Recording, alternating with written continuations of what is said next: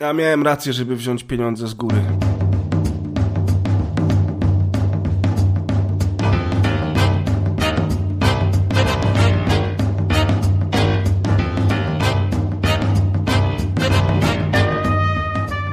Właśnie mama mojego przyjaciela teraz była u niego w mieszkaniu w Kędzierzynie i wracała do siebie do koło brzegu i w nocy wracała, czy nad ranem dzisiaj, mm, ale tego śniegu napadało właśnie, że zerwało w ogóle linie i zasypało tory i siedzi w tej chwili chyba 12 godzinę w tym pociągu. A nie, to ja też tak W wczoraj miałem, niczego. że, że pojechaliśmy, powracaliśmy od rodziców y, na, na dworzec. To na początku było 15 minut opóźnienia, później 45, później 70, później 135, już tak odpuściłem, bo, bo ciągle rosło, także nie wiem, co tam się działo. Polska się działa, witamy. Polska się działa, no. Wy tu tak żyjecie, tak? Niestety, jakoś trzeba, słuchaj. Ja w Trójmieście, także w Niemczech. A, no tak, to już wiadomo, Europa Zachodnia, cywilizacja. Trójmiasto to Niemczech? Wiedzia wiedziałem, że Gdańsk jest niemiecki, ale... Ale tak powoli, powoli, małymi krokami, co pod Gdynia, całe Trójmiasto niemieckie, zachód, tak jak powiedzieliście. Ale ładnie tam macie, byłem, byłem w sierpniu w Trójmieście, to, to bardzo ładnie, podobało mi się. Cieszę się, zapraszam ponownie, może tym razem się spotkamy osobiście. To jest wyprawa na, na, na wiele dni. Jeszcze jak się ma psa, to jest w ogóle ciężkie do ogarnięcia takie, takie wyjazdy. No i po co psa brałeś? E, Nie wiem do tej pory, ale. No. Nie możesz u teściów zostawić psa? Nie, bo mój pies z nikim innym nie wychodzi na spacer. To ich, ich problem. Nawet. No wiesz. to nie zapraszam zatem. O, I się wyjaśniło. Kacprowi po drodze podrzucisz. Ma ogród Kac- z elegancki. Kacprem to bym psa nie zostawił. Tak. Ja wiem, co on z psami robił tam u sąsiadki, to. No niestety tutaj z pieskami jest, jest trudno akurat, bo właśnie sąsiedzi za, za ścianą też mają psa, on bardzo lubił ujadać i to czasami brzmi jakby, jakby to nie było naturalne ujadanie, troszeczkę się martwię o niego, ale no w końcu Praga, nie? Jakby wiedziałem na co się pisze. Także tak, no. Cześć i czołem, witajcie w 33. epizodzie Trójkastu. Jest to odcinek podwójnie specjalny. E, pierwszy powód jest taki, że no niedawno, kilka dni temu obchodziliśmy nasze drugie urodzinki, a drugi właśnie powód jest związany z tym, że no chyba nie ma lepszego sposobu na świętowanie drugich urodzin naszego podcastu niż obecność no jednej z legend polskich podcastów o grach wideo. E, witamy Cię Grzegorzu.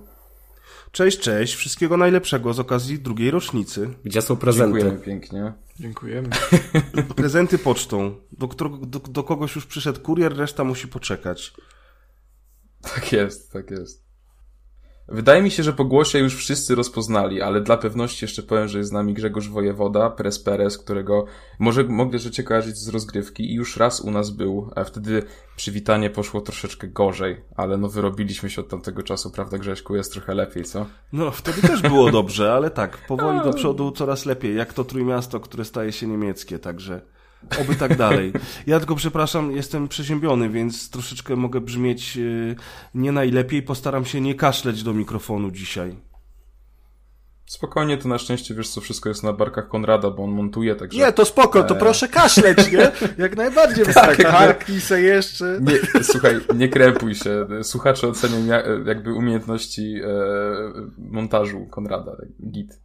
Nikt nie wie poza mną, co Kacper robi na wyciszonym No mikrofonie, worries. także Tak jest, prawda. niech to świadczy. A dzieje się, oj dzieje się.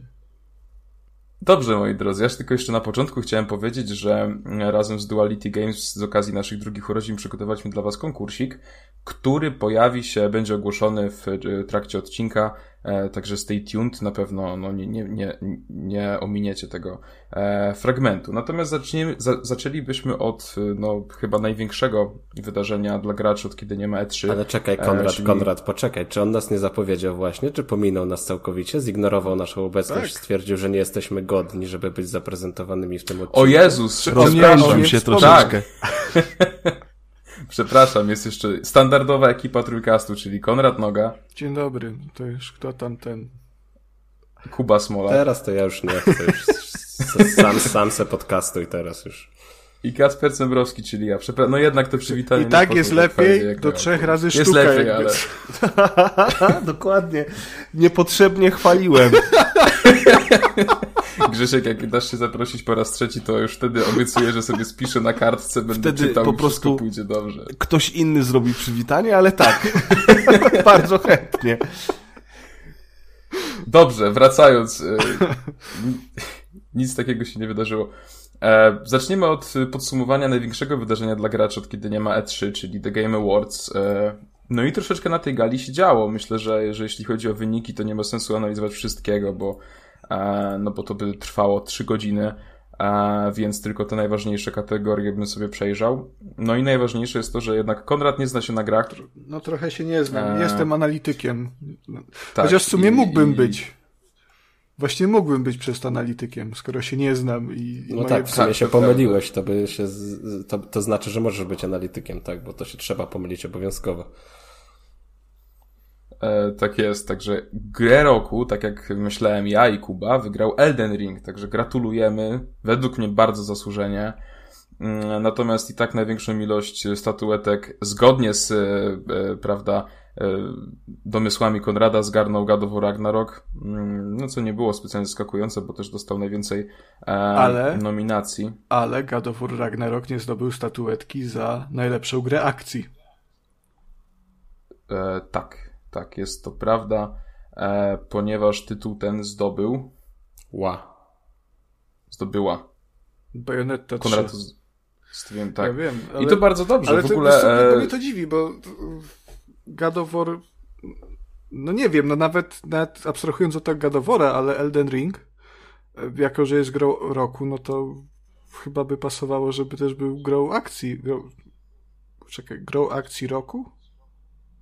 No, ale nie zawsze tak jest, że, że, że, że gra akcji, gra, jeżeli gr, grą roku jest gra akcji, to, to musi dostać również y, nagrodę w kategorii gry akcji. Tym bardziej, że czy Elden Ring jest taką grą akcji akcji, czy jest bardziej traktowana jako RPG? To jest pytanie.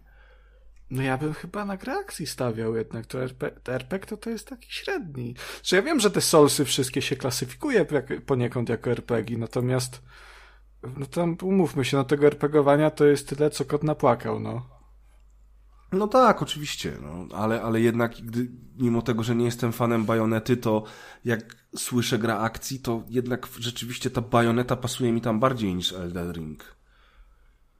I też ciężko jest tak naprawdę w sumie sklasyfikować grę akcji, no bo Call of Duty też będzie grą akcji, prawda?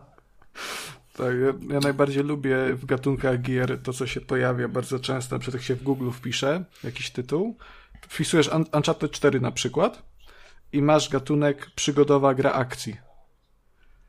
No, Nikt nie wie, to jest... czym to jest, ale No, to jest Action Adventure Game, czyli, czyli tak właśnie jak Tomb Raider chociaż, więc to, to jest dobra nazwa dla Uncharted. Masz tutaj takiego trochę Indiana Jonesa, trochę strzelania. Chyba to nie jest zła kategoria. Czy, czy też gatunek, jak to nazwać. No, no nie wiem, no jak z mojego doświadczenia wynika, że przygodową grą akcji określa się i jakieś raczety, i jakieś dziwne e, tego typu gry, i właśnie Tomb Raidery, więc to troszkę moim Tak, to jest zdaniem... bardzo takie ogólne określenie, ale często właśnie bardzo trafne, nie? Bo, bo ciężko to inaczej jakoś określić. No tak, ale, ale A. tak naprawdę jakby te kategorie w tej chwili są już zbyt... Rozmyte, tak. Tak, zbyt rozmyte, no bo taki God of War Ragnarok, czy jest grą akcji, czy jest RPG, czy jest grą przygodową. Wiecie, ciężko jest powiedzieć tak kategorycznie. Jednoznacznie, tak jest. Mhm.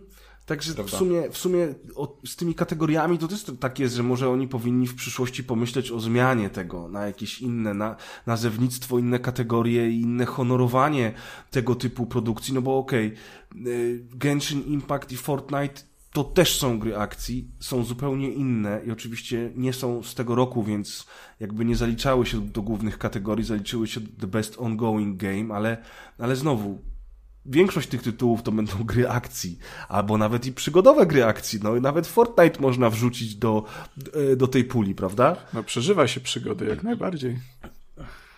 Także tak. Tak. Także tak. Znaczy, no bardzo, Ja do, bardzo dobrze, że zwrócić. Taka bajoneta wygrała, bo jakby tam jeszcze wygrał jakiś Elden Ring czy inny God of War, no to już by za dużo tego było i by się skończyło tak, że e, no by był tylko God of War i Elden Ring w każdej kategorii. Tylko... Mm, I tak był tylko God of War i Elden Ring. No już teraz tak było na dobrą był. sprawę. No. To jest, to, jest tak, jak, to jest tak samo jak z Oscarami, no. Umówmy się, no nie ma co za bardzo się, że tak powiem, y, na poważnie ekscytować tym, bo te nagrody to... Okej, one na pewno w branży coś znaczą i, i, i oczywiście y, są ważne dla twórców, ale, ale z grubsza to... Przecież tam nawet nie ma połowy gier, które w tym roku się ukazały, które były y, warte uwagi. Czy chociażby wzmianki, prawda? Okej, oczywiście, wybierają najlepsze, ale tak naprawdę, czy to są najlepsze tytuły, czy te nominacje, które oni zaproponowali i na które gracze głosowali, to jest jedyne, co można było w tym roku wygrać? I tak dalej, i tak dalej. Czy nawet God of War Ragnarok, który jest tak naprawdę drugi raz tą samą grą, którą był God of War z 2018 roku, czy on zasługuje, żeby być tutaj w puli najlepszych tytułów? No jeżeli to jest gra dobrej jakości, myślę, że, że tak. No, wiesz, to nie musi być gra jakaś rewolucyjna, chociaż najlepiej by było, jakby taka była, prawda? Natomiast jeżeli to jest gra wysokiej jakości, dopracowana w każdym możliwym względzie, tak najbardziej można ją tutaj e, rozpatrywać jako pretendenta do gry roku w którejś z kategorii.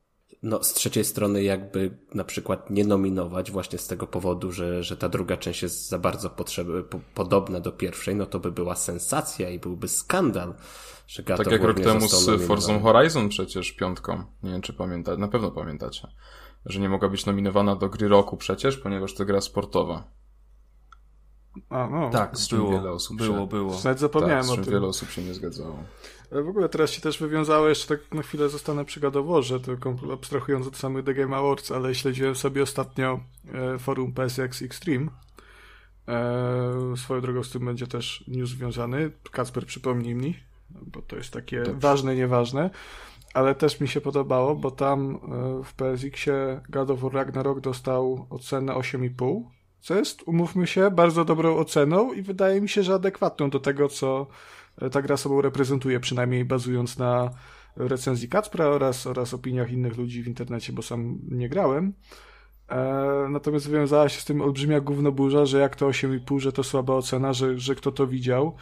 E, I to był kolejny, kolejny raz, kiedy gracze kompletnie nie rozumieli, jak działają recenzje i to, że e, ocena recenzenta jed, jednej gry nie jest powiązana w żaden sposób z oceną innej gry innego recenzenta, bo tam były nawiązania, że o, tam kurwa The Last of Us dostało 10, a God of War dostało 8,5 i kto, kto to widział, hańba, nie, nie, nieobiektywne recenzje i takie tam, także... No, ta dyskusja, ta dyskusja cały czas pojawia się w necie i właśnie zarzut pod tytułem jakim prawem recenzent wystawił inną ocenę niż ja jest absurdalny. Yy, Zresztą te, tego typu histeria pojawiła się teraz przy okazji Dekalisto Protocol, kiedy, kiedy gra otrzymała średnią ocenę około 75 na 100 i ludzie zawyli w internecie, że to jest totalna porażka i gra, którą trzeba omijać szerokim łukiem. Y, Wiesz, tego typu absurdy i, i reakcje ludzi w internecie to jest w ogóle temat rzeka. Myślę, że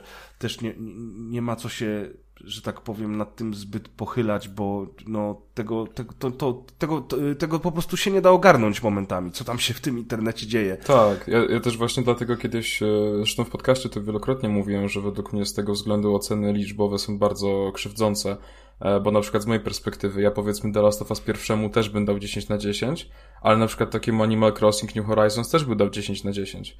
I to nie oznacza, że ja zostawiam, e, że znak równości między The Last of Us a Animal Crossing, e, bo to są gry absolutnie inne ja sobie zdaję z tego sprawę. Właśnie chodzi, że jakby każda gra w danym czasie, w którym wychodziła, w danym gatunku, na dane konsole, w danej chwili, jakby wiecie o co chodzi. Na każdy produkt patrzę pod innym względem. Tak samo jak na przykład e, recenzowałem Oli Oli World i to jest gra, której dałem, e, nie pamiętam, 9 albo 10. E, niemniej jednak jakby jestem pewien, że ta gra na, na tę ocenę zasługiwała i to nie jest tak, że jakby nadal Oli Oli dla mnie to jest gra taka sama jak, nie wiem, God of War Ragnarok, bo oczywiście, że nie jest ale jak na grę indie deskorolkową, to jest absolutnie najlepsza. Ja się zgadzam z tym, że, że w ogóle oceny liczbowe są krzywdzące. Znaczy, one są po coś i na pewno są potrzebne. Yy, ale z drugiej strony ja dużo bardziej wolę tak, tego typu recenzje, które jednak omawiają y, różne mechaniki gry, wady i zalety, opisują jakieś, jakieś wrażenia płynące z zabawy, z obcowaniem z danym tytułem, ale jednak nie kończą całości wystawieniem jakiejś tam oceny, bo, bo, bo naprawdę czasami ciężko jest, jest taką ocenę wystawić, plus co taka ocena oznacza? Y, czy, czy, czy Days Gone, które miało średnią ocenę 7 na 10 w internecie ze względu na problemy y, przede wszystkim techniczne, jest tytułem gorszym y, od gier, które miały 8 na 10, bo coś tam? Wiesz, ja pamiętam tą historię Days Gone, jak ludzie wszemi wobec właśnie też pod, powtarzali, że 7 na 10, czyli dno, to nie jest taki wielki hit jak inne ekskluzywy Sony, które miały 9, które miały 10, a to ma 7, czyli to po prostu jest niegrywalne. Po czym pół roku, rok później gra potaniała, ktoś przeszedł, pożyczył koledze i nagle później okazało się w internecie, że Days Gone to jest fantastyczna przygoda i wszyscy się dobrze bawią, a potem weszła gra w wersji PC, gdzie już tych błędów w ogóle nie było. Okazało się, że gra jest jeszcze lepsza niż była na PlayStation i nagle wszyscy kochają Days Gone. Ale tak, i teraz każdy, i teraz każdy płacze, że sequelu chyba tak, nie będzie. I każdy płacze, że nie będzie sequelu. Ale na premierę wszyscy powtarzali rzeczy, które usłyszeli od kogoś, jeszcze nie grając w grę, abs absolutnie tę grę skreślając, bo to jest 7 na 10. Prawda. No okej, okay, tylko problem jest, jest też taki, że kiedy gra wychodzi na, w momencie premiery i ona otrzymuje to 7 na 10, E, wiesz, jeżeli jesteś graczem, nie? No bo jeżeli siedzisz jakby w tej branży giereczkowej, interesujesz się tymi grami, no to jakieś, jakieś tam pojęcie o, o tym wszystkim na bieżąco masz. Natomiast jest, jesteś takim sobie maćkiem, E, grasz, bo grasz, ale tak sobie od czasu do czasu rzuci, rzucisz na ocenę, interesuje cię to, to Days Gone, ale wychodzi, pojawiają się pierwsze recenzje, gra dostaje 7 na 10, e, bo w przypadku Days Gone, z tego co pamiętam, e, tak z takich głównych zarzutów to chyba było, była trochę przeciągnięta kampania, bo ona była zaskakująco długa, z tego co pamiętam.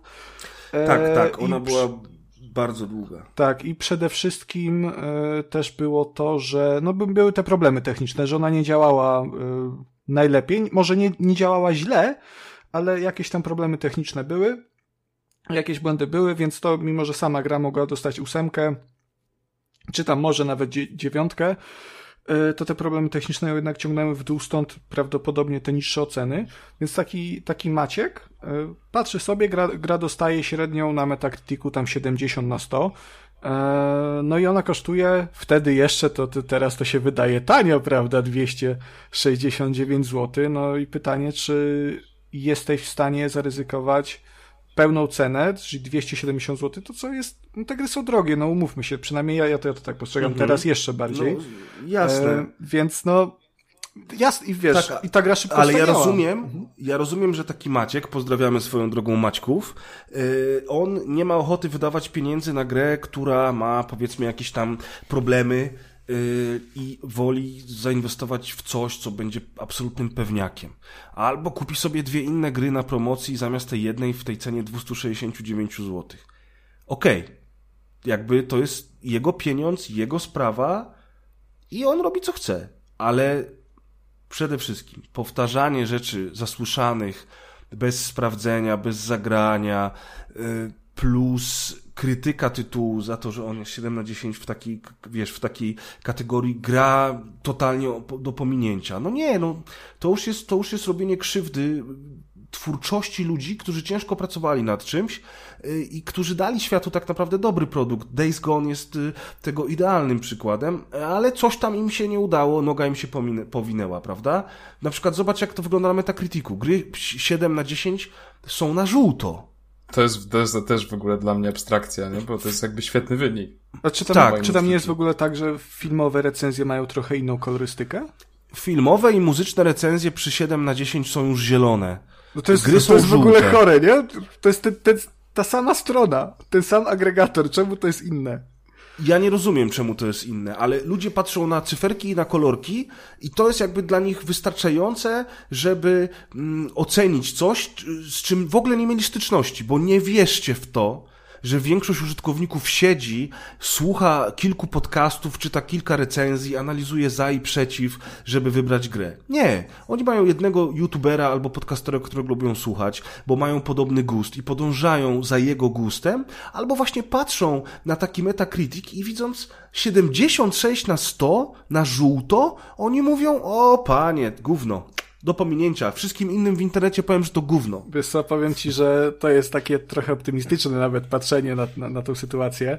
E, to myślenie, że oni mają nawet tego jednego recenzenta czy youtubera, którego oglądają, bo wydaje mi się, że trochę to jest taki efekt stadny częściej, że słyszą w internecie te negatywne opinie i zaczynają to po prostu powtarzać. I tak, to się nasila, tak. robi się ta kula śnieżna, że i nagle, wiesz, tak na przykład The Last of Us, nie? Dwójka, która jest absolutnie kurwa fenomenalną grą, yy, z jakichś takich kurwa kompletnie głupich powodów została tak zjebana przez graczy i takie się wysrywy na Bardzo często, tak, bardzo często przez ludzi, którzy nie grali, tak, tak jak tak, mówisz. Tak, teraz, teraz kolejnym tego typu przykładem jest, jest premiera Decalisto protokolu, o którym będziemy dzisiaj rozmawiali. Tutaj też y, ta kula śnieżna. Czy Kalisto miał chyba trochę większe problemy, przynajmniej techniczne na PC? Miało, do, na pewno do tego przejdziemy, mhm. bo miało oczywiście, natomiast zarzuty, które ja widziałem w banieczce growej i ta kula śnieżna, która się napędzała przez te pierwszych kilka dni od premiery, to wcale no, nie była dyskusja o technikaliach. Uważam. Tak, Jeszcze... po prostu było takie, robi, robiła się taka nawałnica, że po prostu ta gra jest niegrywalna, nudna, nieciekawa, co jest w moim odczuciu absolutnie nieprawdą. Jakby przysięgam, że e, mi towarzyszyły całkowicie inne emocje podczas ogrywania Kalisto. Przedpremierowo, przed wszystkimi patchami Day One i tak dalej. E, co prawda na PlayStation, ale nawet technikalia u mnie nadal były bardzo ok, poza tym dosłownie kilkoma małymi błędzikami. No na konsolach to działa ok, nie? Na PC były te problemy. Natomiast, ale pod względem samej gry, ale do tego, do, do tego może wróćmy przy recenzji, bo to no myślę, że, że będzie... A, a jeszcze nie macie wrażenia, że te mm, recenzje, te siódemki, które są odbierane jako negatywne, czy one nie są trochę wynikiem tego, że na daną grę był nakręcony zbyt duży hype, i wtedy Oczywiście, że tak. ta banieczka pęka i tutaj mi już nawet też ten nasz cyberpunk przychodzi do głowy, bo to była w sumie podobna, podobna sytuacja, gdzie gra na premierę nie spełnia gdzieś tam tych obietnic, tych wymagań, to jest ciągle dobra gra, ale nie jest najlepsza na świecie i już się na nią automatycznie wylewa. I tutaj tak, też tak, trochę tak. winę ponosi sam marketing i twórcy, no bo to oni też nas karmią tym, że, że to będzie najlepsza gra na świecie.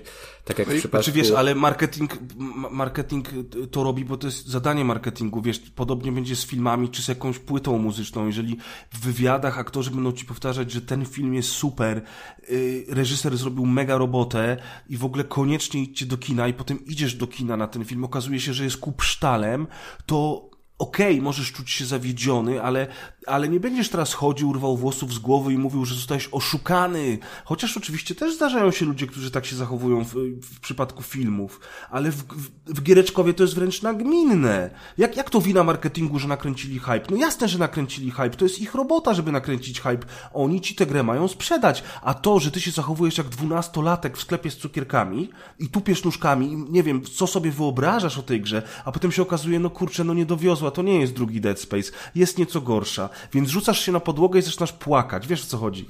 No, no to jest jednak wina graczy. Też, też do tego trochę inne podejście, bo jednak obcujemy z tym tematem recenzjami już y, nieco dłużej i wiemy jak to normalnie wygląda, no ale taki właśnie E, e, Maciek, jak wcześniej już był ten nasz przykładowy tutaj odbiorca nazwany, e, będzie taki, będzie taki sfrustrowany i będzie krzyczał i będzie, i będzie bił pięściami w no głowę. wtedy zamiast bić pięściami w głowę wchodzisz do recenzji, którą przeczytałeś albo obejrzałeś, piszesz, że jest nieobiektywna, że chuja się zna recenzent i się tak, z chujem, z tym, z chujem na głowy pozamieniał.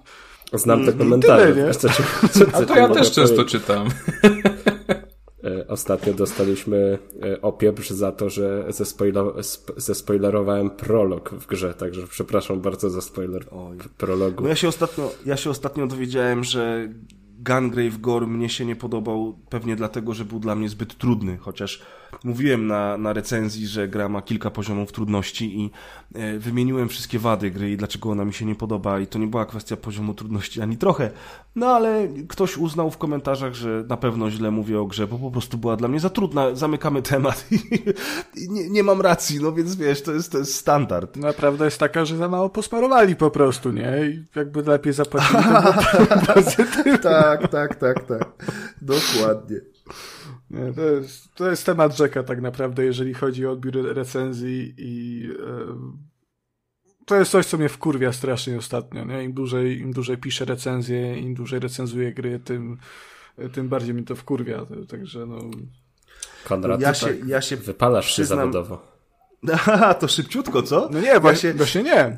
Ja się wypalać się nie wypalam, tylko się wkurwiam, nie? Ale to mi daje taki... spokojnie, good, use the hate, let it flow through you, prawda? Znaczy, ja, ja się przyznam szczerze, że a, a propos tego Kalisto protokolu, o którym będziemy dzisiaj rozmawiali, że, że, że tyle się, tyle się na, naczytałem y, absurdalnych zarzutów, co do tej gry, próbowałem z ludźmi rozmawiać, bo po prostu szkoda mi było pracy tych twórców. I próbowałem gdzieś tam w internecie rozmawiać z ludźmi, ze znajomymi, którzy, których zdanie bardzo często szanuję.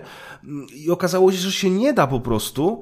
I ja grając w tę grę dalej, a, przez całą przygodę, cały czas gdzieś z tyłu głowy miałem takie, zamiast skoncentrować się na tej zabawie, zamiast wczuć się w to wszystko, to cały czas analizowałem tę grę, myśląc sobie w głowie, mm, kurczę, a co bym powiedział tej osobie, która zarzucała, że na przykład gra ma słabe bo słabego bohatera? A co bym powiedział tej osobie, która zarzucała, że gra jest zbyt korytarzowa? I zamiast skoncentrować się na tej grze, to ja się koncentrowałem na tym, że ci ludzie w necie nie mieli racji. I co ja bym teraz im chętnie powiedział? Także rozumiem wkurwianie się. To, to Czy- ile ale dni chodziłeś taki, taki zapieniony, taki wkurwiony? Ale to, wiesz, też nie możesz im, myślę, zarzucić, że nie mają racji, bo to też jest ich opinia, nie? To oni mają też prawo do tego, żeby ta gra im się nie podobała, tylko problem jest w tym, jak, jak ta Tylko opinia większość jest ludzi, z którymi nie? grałem, y, większość ludzi, z którymi rozmawiałem, to byli ludzie, którzy byli po pierwszej godzinie gry albo którzy nie grali w ogóle. Rozumiesz? A, no to, to jest A, już... fabuła jest słaba, bo tak ktoś powiedział w internecie, nie, nie kupuje tej gry. W Dead Space to była fabuła. A, to widziałem, Gówno to prawda, ja gówno prawda oczywiście, ale, ale w Dead Space to było, a teraz mamy... Okej, i tutaj wracamy do tego te argumentu pod tytułem kwota, którą musimy wydać na grę. Nie będę z nikim dyskutował na ten temat. Jeżeli to jest za dużo pieniędzy, a to jest za dużo pieniędzy, to faktycznie nie kupuj. Ale nie powtarzaj w kółko, że fabuła jest kiepska, skoro nawet nie grałeś w tę grę jeszcze. Plus, oczywiście, w temacie już samej recenzji przejdziemy do tego, jaka ma być fabuła w 15-godzinnej grze akcji horror klasy B. Tak? To też jest zupełnie inna, inna rzecz już, ale to nie, be, nie będę się teraz rozpędzał, bo Tak, No tak. faktycznie. Wróćmy właśnie do, do, do Game Awards. E, i, A tak nam trochę A faktycznie temat- tak się zaczęło, no. Temat ze słowa tak nam wyszedł trochę, co nie? Ale fajny off-top, fajny jak najbardziej. A ja chciałem właśnie jeszcze zwrócić uwagę, że mm, cieszę się, że Nintendo zdobyło tyle nagród, bo właśnie Splatoon 3, czy przecież naj, najlepsza gra familijna trafiła do e, Kirby and the Forgotten Land. Jak najbardziej zasłużenie, bo to jest przedoskonała gra. Ale co mnie najbardziej zaskoczyło, to jest fakt, że najlepszą grę multiplayer wygrał Splatoon 3. E, Bo konkurując z Call of Duty MW2, z Multiversus i z Overwatchem 2, no i tam z Żółwiami Ninja, ale to akurat gdzieś tam nie wierzyłem w sukces akurat e, tej... Ona była oczywiście jest świetna, Shredder's Revenge, o którym rozmawialiśmy zresztą z Szymonem Balińskim, e, natomiast no... E, e, Oficjalnie z nazwiska. Tak, tak, no wiadomo, A, tak adres wiedział. jeszcze podaj, powiedz gdzie mieszka, no. Już mówię. E, Natomiast no, no, e, przy takich wielkich e, produkcjach to się nie spodziewałem sukcesu Splatuna. ale zobacz, Oczywiście te- bardzo mnie to cieszy. Te, katego- te nominacje, nie, nie kategorie, przepraszam, te nominacje w kategorii najmu- najlepszy multiplayer są absurdalne. Modern to Warfare tak. 2 wyszło na premierę kompletnie niedorobione. Dawanie tej grze w ogóle nominacji to jest nieporozumienie i mówię to ja, wielki fan Call of Duty. Overwatch 2 też był krytykowany wszem i wobec i tak naprawdę jest nakładką na pierwszego Overwatcha. Nazwa, nazwanie No, To- tego to sequelem. prawda. Zresztą gra była zamrożona przez pierwsze dobrych parę dni, nie? Więc jakby Tak. to też e, zagranie w nią nie było wcale proste. Więc nie grałem w Multiversus. Może to jest dobre multi faktycznie. Ten Teenage Mutant Ninja Turtles jest, jest zaskakujące, bo to jest kooperacja taka w sumie dosyć lokalna i ta gierka nie jest jakaś, jakoś bardzo rozbudowana, ale okej, no jest ta nominacja. I w tym towarzystwie ten Splatoon 3 wbrew pozorom może i zasługuje na tę nagrodę. Wiesz, dla, te nominacje dla Overwatcha 2 i dla Modern Warfare 2 to w ogóle to jest, to jest nieporozumienie. Na pewno były inne gry multiplayer w tym roku, które mogły się tutaj znaleźć. Tak, niemniej faktycznie ja gdzieś tam, zawsze gdzieś tam na Japonia w moim sercu, więc się bardzo cieszę, tak jak nagroda, dwie nagrody dla Final Fantasy XIV, to też jest e, fenomen. E, ja uważam, że jak najbardziej są te nagrody zasłużone. Jeszcze tylko właśnie powiem o, o grach indie ze względu na, na to, że gdzieś tam w tym podcaście naszym e, o tych indyczkach sporo mówimy. Ale tak E, Kacper powiedziałeś, jak, jak na zasadzie wspomnę, ale tak generalnie to gardzę tym, tym, tym indie. To... Nie, absolutnie nie. Absolutnie Kacper, nie jak wiemy, dorabiasz. od 32 odcinków, 31, bo trzeciego nie liczymy, e, Kacper gra tylko w gry AA, więc no... Jakie on ma mieć uczucia do Są, indyków? są to pomówienia, e, natomiast tak, Stray wygrał. Ja troszeczkę gdzieś tam po cichu kibicowałem Cult of the Lamp, bo to, to gra mi się chyba, chyba trochę bardziej podobała, natomiast no tak czy siak, no mimo wszystko, no gdzieś tam Stray zasłużył faktycznie, e, także gratulacje dla Annapura, zrobili dobrą robotę, jest to, Anna, przepraszam, Anna Purna, jest to świetne e, docenienie ich sukcesu. Natomiast jeśli chodzi o same zapowiedzi, które były zdecydowanie ciekawsze i których było e, bardzo dużo i bardzo takich e, sytych. Nie będziemy mówić oczywiście o wszystkich, bo, bo to byśmy spędzili mnóstwo czasu. Natomiast warto powiedzieć, że plotki sprzed pół roku się potwierdziły. Returnal oficjalnie zadebiutuje na PC-cie. Natomiast to ciekawe, to dzisiaj e, gdzieś przeczytałem, że e, będzie to na tyle wymagająca gra na PC, także żeby móc komfortowo grać w Returnal trzeba będzie mieć 32 giga RAMu. E, także powodzenia. I The Last of Us będzie też na PC-cie. Part one. Tak, The Last of Us też. To jest, to jest Trzy- ważniejsze niż, niż 3 jakiś tam marca. Returnal. Ale Tak, The Last to of się- Us remaster, remake czy The Last of Us Remake 2? jedynki. Remake jedynki. Remaster. Pa, part one. E, Czyli remaster jest- no. No, no, no. A, a co z dwójką? Co z tą dwójką, panowie? E, na razie nie ma żadnego info. A po co Na dwójka tam nie gramy babą? Nie, nie chcemy PC, PC-ciarzy? właśnie- Nie. Lesbijki! Lesbijki! Właśnie Sony tak dziwnie zrobiło, bo oni powinni dać na PC dwójkę i jedynki nigdy nie dać. Tak by No było właśnie, tak jak. To Uncharted, nie? Tak, no tak God of War, to, to wiesz, to God of War jest jeszcze przynajmniej początkiem nowej, Nowej- trylogii, nowej nie? Ale takim miękkim rebootem. Mi się najbardziej Uncharted podoba, który jest zwieńczeniem historii Drake'a. I chuj, masz sam finał, nie samą czwartą część, graj se. Tak, ale, ale, ale czwórka jest tak naprawdę osobną historią, zamkniętą całością, tak samo jak ten spin-off Tak, z tymi owszem, paniami. y, tylko że bez, wydaje mi się, że bez znajomości oryginalnej trylogii on nie wybrzmiewa tak mocno. Oczywiście, to jest prawda. Bo ta cała relacja z Eleną, nie z tymi, z, z Chloe, z tymi ludźmi, ona była budowana jakie na przestrzeni spoilery wszystkich już, lat. Boże. No super, Kurde, no- świetnie mówisz Konrad. Dzięki. I znowu nas zjedzą. Już bez przesady, przecież to żaden spoiler. Słuchaj, to nigdy nie wiesz. No you tak, never No know. tak, to prawda. Ale wiesz, to tak samo jest z God of War, no, bez znajomości po, tych poprzednich odsłon, które oczywiście miały kiepską fabułę i w ogóle Kratos jest strasznie O, słabo. o, o, nie, o, o, nie, nie, nie, o, nie, Tak, nie, nie, nie. stąpasz po Nie, cienkim nie, lodzie.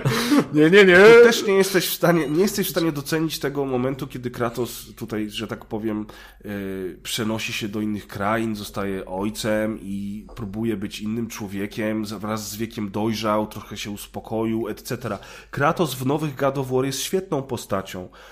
Ale nie docenisz do końca tej postaci, jeżeli nie znasz oryginalnych części, prawda? Tych Tak, greckich. prawda. Nie zauważysz tej przemiany jakby tej postaci, tego bohatera, tego wszystkiego. Na pewno to tak samo z Uncharted, nie? Natomiast e, no tutaj nie ukrywajmy, z The Last of Us to jest e, mm, złożone, w sensie zbiegło się w czasie z e, blisko premiery serialu na HBO, więc to, to mi się wydaje, że to jest główny argument w ogóle Myślisz, że przez powstania. Nie, Myślisz, właśnie że myślę, że to jest przypadek? absolutnie zaplanowane i to jest No jeden z jasne. głównych powodów, dlaczego zdecydowali się w ogóle na ten part one, żeby właśnie móc to mieć pretekst, żeby wydać to na pecety e, w pełnej cenie. blisko, e, blisko premiery serialu. Ile to będzie E, kosztowało? 300 ponad, czy 200 ileś? 290? Wiesz co, nie wiem dokładnie, szczerze nie będę kłamał, nie chcę, nie chcę tutaj pisać bajek. E, no ale myślę, że koło tych trzech stówek na pewno, no bo na PlayStation 5 to kosztowało regularną cenę te 360 zł. Ty nie, no jest, jest 259 zł na Steamie. Okej. No tak, taniutko. Jak za darmo, nie? No. Tak. Dostaliśmy e, też datę premiery Street Fighter 6 i gra się pojawi 2 czerwca 2023 roku. E, Nikogo. Nieprawda, nie, nie grałem w betę, beta jest przecudowna e, i myślę, a że powiedz mi- paradoksalnie... Nie, no dokończ, przepraszam, bo przerwałem ci niepotrzebnie. E, No. Właśnie myślę, że paradoksalnie e, teraz jest świetny moment w ogóle na premierę Street Fightera, bo pokazano też Tekena ósemkę, e, tylko że to był taki teaser bardzo ładny, naprawdę, gra wygląda przepięknie. Jaka dostaliśmy tam muła miał, nie? informacji. Tak, tak, na Unreal Engine 5, także super, to będzie taki true next gen bijatyka. E, ja gdzieś tam się nie mogę doczekać, bo do Tekena chyba każdy z nas podchodzi nostalgicznie, mimo wszystko. Ja nie. Okej, ale ja gdzieś tam mam dużo wspomnień, e, co prawda głównie z PSP, jak tam z kolegami w podstawówce graliśmy po sieci. E, super rzecz. Natomiast właśnie e, twórcy Mortal Kombat i Injustice powiedzieli, że swoją nową grę ogłoszą dopiero w przyszłym roku. Tekken 8 nie wiadomo kiedy wyjdzie, bo skoro nie dali daty premiery, no to ja bym się nie spodziewał w przyszłym roku. Więc Street Fighter 6 na rynku bijatyk będzie miał jakby czystą kartę, nie? Jakby nie będzie zbytnio konkurencji w tym momencie. I wydaje mi się, że to bardzo zagra na korzyść i bardzo dobrze, bo beta była świetna.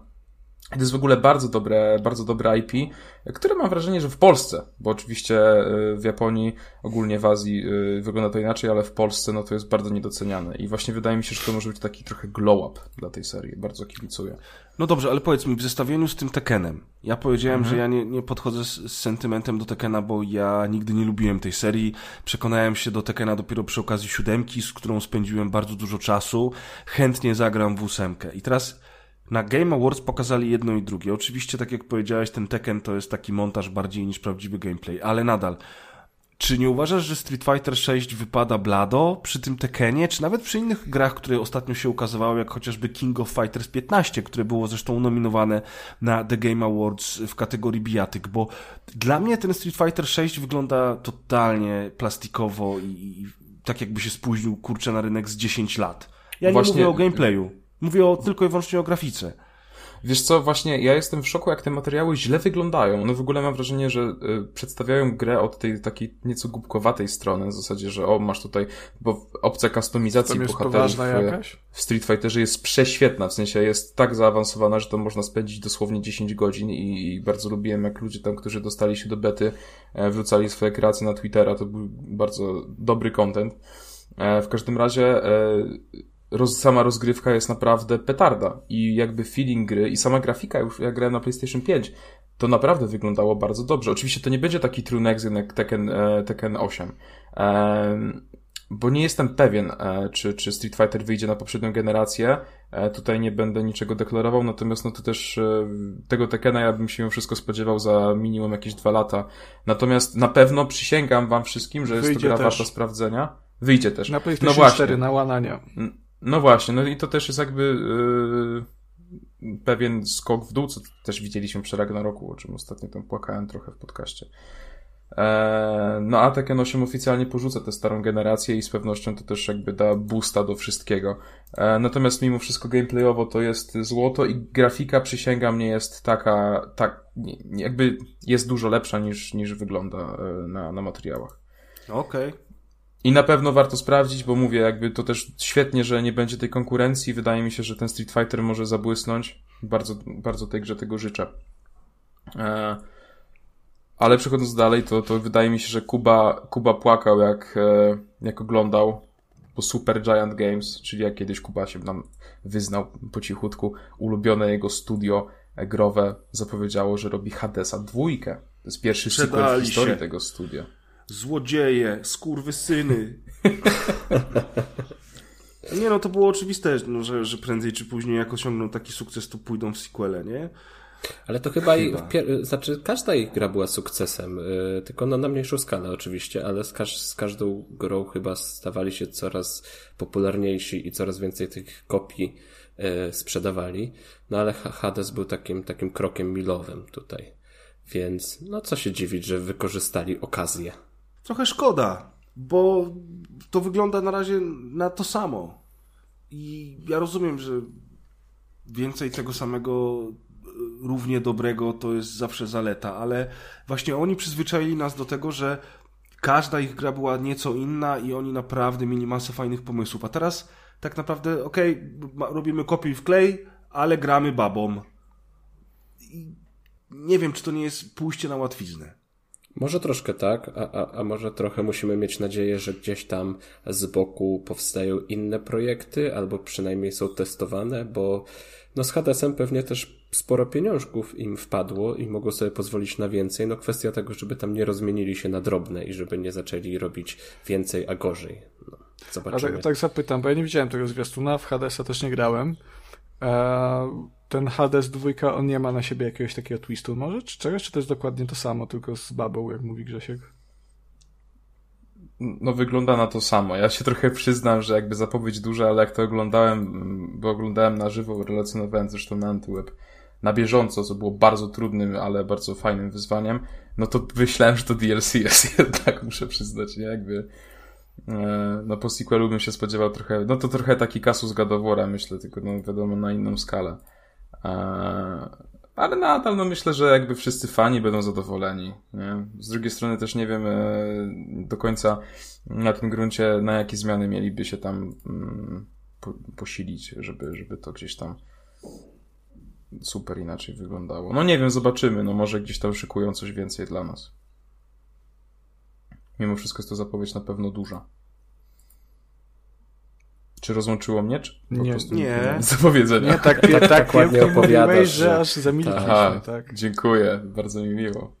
Grzesiek na łapie za głowę, tak kurwa ma, co, co, gdzie ja w ogóle przyszedłem? Nie, ja po prostu uważnie słucham. Niech, Dobrze. niech dają to E. honorarium i spierdalam to. E, czy ktoś jeszcze chce coś powiedzieć na temat Dajcie mi pieniądze z góry. Czy, czy lecimy dalej? Nie, no nie ma co tutaj się, wiesz, za, za, bardzo spuszczać nad tym Hadesem. No fajna gra, według wielu osób. Ja tak z bardzo z wielu powodów cenię, lubię, szanuję, ale ale nie do końca jestem jakimś wielkim fanem, chociaż inne ich gry, przede wszystkim Bastion, bardzo lubię. Więc ta dwójka to tak, no okej, no zero zaskoczenia, idźmy dalej. Pewnie. E, kolejną dużą zapowiedzią, która była zresztą od razu po Hadesie, jest Judas. I e, to jest taki thriller z widokiem z pierwszej osoby. I właściwie nic więcej o tym na razie nie wiemy, ale co jest e, jakby dużą game changerem w tej informacji, to jest to, że jest to gra od twórców serii Bioshock. I to wystarczy, żeby zbudować hype. Ten teaser trwa dosłownie minutkę. Jest ładny, ale to jakby za mało, żeby cokolwiek wyrokować, także fajnie. E, Czekamy. Jeśli chodzi o Bayonettę, to Nintendo pokazało e, nowy taki jakby e, spin-off. Ona o podtytule Cereza and the Lost Demon i to jest o początkach Cerezy, czyli bohaterki głównej wszystkich części Bajonety Mm, i to będzie tak utrzymane w całkowicie innej konwencji. To nie będzie slasher, tylko to będzie taka em, słodka przygodówka, pewnie z elementami logicznymi, trochę zresztą op- oprawą i samym gameplayem właśnie blisko, blisko jej do tego Hadesa, tylko to będzie oczywiście bardziej liniowe. I co ciekawe, to już będzie w 17 marca dostępne. Można już robić preordery na, na Nintendo eShop. Fajne, ja jestem fanem serii, więc myślę, że sprawdzę. Natomiast y, czy jest to informacja, która będzie grzała ludzi, którzy nie siedzą w lore tej serii, szczerze wątpię. A Ja bym, a ja No. bym chciał, żeby Nintendo otrzymało zakaz pokazywania jakichkolwiek gry, dopóki nie zapowiedzą nowego Switcha albo nowej konsoli. To jest prawda, absolutnie się zgadzam. E, No ale to jest już całkowicie też temat na inną dyskusję. Tutaj akurat bym y, stronił od, wtorze- od, od stworzenia kolejnego off-topu, bo myślę, że słuchacze mogą mi dotrwać do recenzji wtedy. E, także tak, dostaliśmy również nowy zwiastun Suicide Squad Kill the Justice League e, i właściwie e, najciekawszą informacją jest fakt, że e, to będzie ostatnia gra, e, w której Batmanowi głosu użyczy już niestety świętej pamięci Kevin Conroy, e, co jest oczywiście dobrą informacją i na pewno zwiększy jakość gry. Czekaj, E, czekaj, co jest dobrą informacją? No, że użyczy głosu. On, jakby no, nie Kasper, to nie tak zabrzmiało. Przykro. buduje, buduje smutną narrację, nie psujcie mi tego. Bardzo smutne. No do, dobra informacja, że usłyszymy jego głos. Oczywiście bardzo Po raz ostatni. I... Dobra, przejdźmy dalej. Kacper, z tego się nie wybronisz. Nie, nie ma... Star Wars Jedi Survivor e, to jest e, kontynuacja Fallen Order. E, wygląda świetnie, jedynka też była świetna, 17 marca, bardzo będzie ten marzec obfity we wszelkie no, no duże nie, premiery. bo jeszcze także... wszystko poprzekładają, to spokojnie. Pewnie tak, nie masz racji. Ale jednak marzec ma to do, te, do siebie, że co roku praktycznie są tam planowane przynajmniej duże tytuły i część z nich się ukazuje. Ja tylko mam nadzieję, chociaż nie wiem, czy to nie są płonne nadzieje, że oni jednak pójdą bardziej w stronę Uncharted i gry przygodowej akcji, yy, niż w te takie pseudo Dark Souls, które próbowali zrobić w pierwszej części, bo o ile ten system walki był spoko yy, i te kill roomy były do przełknięcia, to jednak ostatecznie ta gra na otwarciu i w paru innych sekwencjach, które były później, które były bardziej przygodowe, znacznie zyskiwała i mam nadzieję, że oni się jednak na błędach nauczyli na tyle, żeby w tym Jedi Survivor dać tego więcej. To w ogóle cały ten trend robienia z każdej kolejnej gry Souls-like'a powinien zdechnąć tak. jak najszybciej. Tak. I, i Souls-like'i powinny zdechnąć też. No nie no, tam jeszcze The Last Pozdrawiam, Recruit... pozdrawiam, kończymy już nagranie. The Last of Recruit 2, The Last of Recruit 2 jeszcze może wyjść, ale potem już nic. Ale The Last... Aha, The Last Story Crew 2, o proszę, widzę, że mamy tutaj fana. Nie, nie to, to, to, to Kacper. To Kacper. Okay. No Konrad, okay. Konrad, ja tam akurat całkiem pozytywnie ta gra zaskoczyła, no Konrad nie, nie podziela mojego entuzjazmu, wręcz przeciwnie, dlatego może lepiej o tym Ja, ja potem mówmy. dostałem zakaz recenzowania The Last Story Crew od Kacpra, ale poszedł z nagrania, więc i tak to zrobiliśmy. Pięknie. Natomiast y, tutaj tylko y, parę, parę zdań ode mnie. E, oczywiście z Souls-like'ami niestety ja jestem za cienki, żeby, żeby sobie radzić, e, ale bardzo lubię i szanuję system walki z Souls-like'ów i na przykład uważam, że God of War, y, czy właśnie mimo wszystko ten Star Wars Jedi e, Fallen Order dużo zyskał mm, na tym, że gdzieś tam zapożyczyli troszeczkę samej mechaniki. O Jezu, ale jak ja słyszę, że God of War ma mechanikę Souls-like, Normalnie ludzie, tego typu gry wychodziły długo, długo przed Demon Souls. Zobaczcie sobie Severance, Blade of Darkness na PC, które mimo tego, że już ma swoje lata, to nadal się broni gameplayem i... Pewnie, ale to jest chyba, wiesz, takie dostało po prostu okreś, określenie. Port. Wiesz, ale to jest złe określenie. Ja bardzo często się z tym kłócę i będę się dalej kłócił. Rolka, unik, lekki atak, mocny atak, parowanie, blok to nie są mechaniki, które wprowadziły Souls-like'i. Ale, to, że... ale czy w gadoworze ale... jest lekki atak na R1, a ciężki atak na R2? No tak. tak. No to sterowanie w Soulsach, no i dziękuję. A, okej, okay, no dobra, Ale, okay, ale nie, autentycznie wydaje mi się, że o to chodzi w tym wszystkim, że jeżeli masz, to nie tyle o sam feeling walki, a bardziej układ klawiszy. No błagam, ludzie, ale nie powtarzajmy tego, co, co ludzie w internecie mówią, bo ludzie w internecie, jak już wiemy, mówią różne rzeczy, prawda? Więc no, co z tego, że te klawisze są tak przypisane? To znaczy, że jeżeli będę grał w, w nie wiem, w, w Warhammer 4000 Dark Tide i strzelam tam prawym triggerem, czy tam R2, to znaczy, że to jest taka sama gra jak Call, of, Duty? Tak. Okej, okay. ale to jest również taka sama gra jak Rainbow Six, prawda? Bo tam też strzelam R2. No, no ale w Rainbow Sixie jest y, ten, y, walka jak w Call of Duty, więc... Czyli tak, czyli to jest wszystko... Okej, okay, dobrze, rozumiem, rozumiem. Prosta matematyka. Rozumiem, dziękuję za wyjaśnienie. Wszystko się zgadza, nie mam pytań. Trójka z nami i uczy. E, kolejna nowość. To jest nowość, która mnie najbardziej ucieszyła. Ja aż czułem ciarki oglądając ją. Wydaje mi się, że już co niektórzy mogą wiedzieć, o czym mówię. Czyli no, to kolejna nowa gra Hideo Kojimy. Death Stranding 2, które wygląda niezwykle pięknie.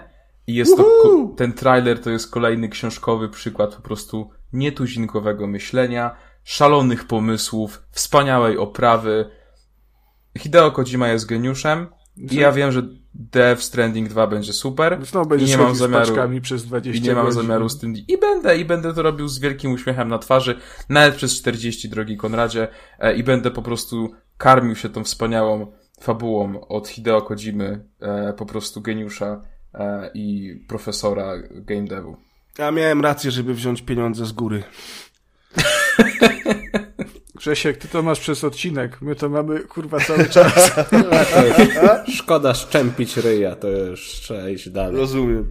Musisz to nas Eee. kiedyś jeszcze wpaść na recenzję Death Stranding 2 albo jakiejkolwiek gry Kojimy i na recenzję FIFA.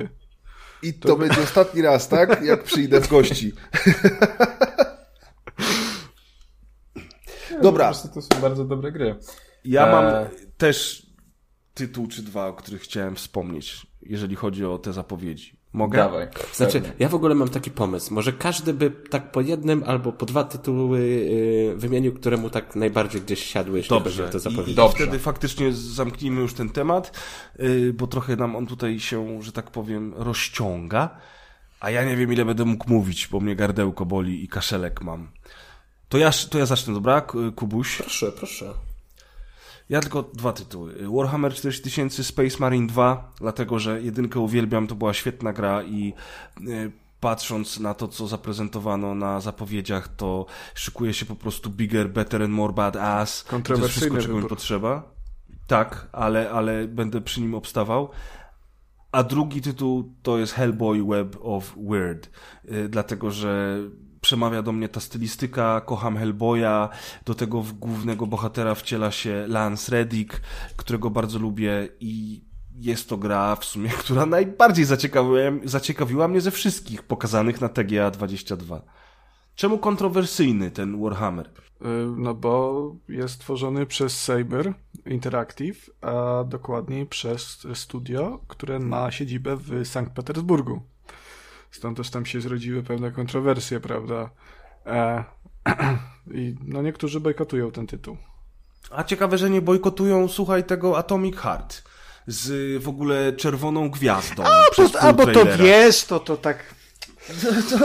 Hello! To, to nie można tak to hop siup, to trzeba usiąść, pomyśleć, to nie można tak oceniać od razu. Rozumiem, cieszę się, że się rozumiemy tak dobrze. Powiedz mi, czy, czy zamierzasz brać kolekcjonerkę Space Marine 2? Kto ja? No, Co ty? tylko, Po co? tylko 1200 zł. Nie no daj spokój w ogóle, po co? Ile? Tam jest jakaś figurka chociaż? 1200. Gry się Ale te- dostaje, a nie się kupuje. Otóż to, ale te kolekcjonerki, te kolekcjonerki już od dawna są w takich cenach niestety. 1200 to w ogóle nie jest żadne zaskoczenie jak dla mnie, nie? Jak na kolekcjonerkę o to Nies- mi chodzi. niestety, Jest tam gra niestety, chociaż? ale prawda. Nie wiem, właśnie, A po- po właśnie co aż ci gra? Aż wpisuję przez Google. Steelbooka masz, to po co ci gra, jak masz Steelbooka? I, i 64-stronicowego artbooka. No, kurczę, ta figurka to nawet nie jest jakaś szczególnie imponująca, nie? Jeżeli mam być szczery w, tym, w tej edycji kolekcjonerskiej. Nie wiem, no, jeżeli ludzie dalej ma, mają kasę na to, żeby, że- żeby kupować te, te, te kolekcjonerki, a widocznie mają, skoro ludzie dalej, znaczy skoro twórcy dalej takie wypuszczają, no to spoko, good for them, nie? Dobrze, to, to, Steelbooki, artbooki, takie rzeczy, to zawracanie dupy, nie?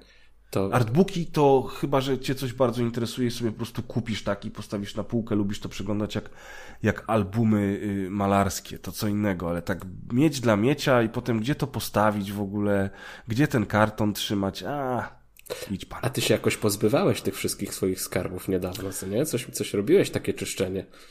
Tak, dwa lata temu, jak kupiłem mieszkanie i przeprowadziłem się z powrotem do Gdańska z Gdyni, to, to musiałem zrobić czyszczenie, żeby, żeby tych wszystkich gratów nie trzymać. Część oddałem, część sprzedałem. Już oczywiście się pojawiły inne w ich miejsce, więc wiesz jak jest, ale, ale tak, tak, było coś takiego. Dobra, bo ja myślę, że możemy uznać, że wybory Kacpra są już za nami też, bo dużo tytułów wymienił. To teraz Konrad, proszę, proszę, Ja co tam tobie się podobało? Y, z takich fajniejszych gierek, no to podoba mi się, że Valiant Hearts dostanie sequel, bo to była świetna gra.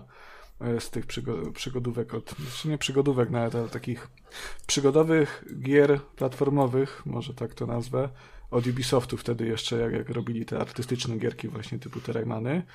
E, I co jeszcze fajnego tam było? No, no, no ten dodatek do Horizona fajnie, prawda?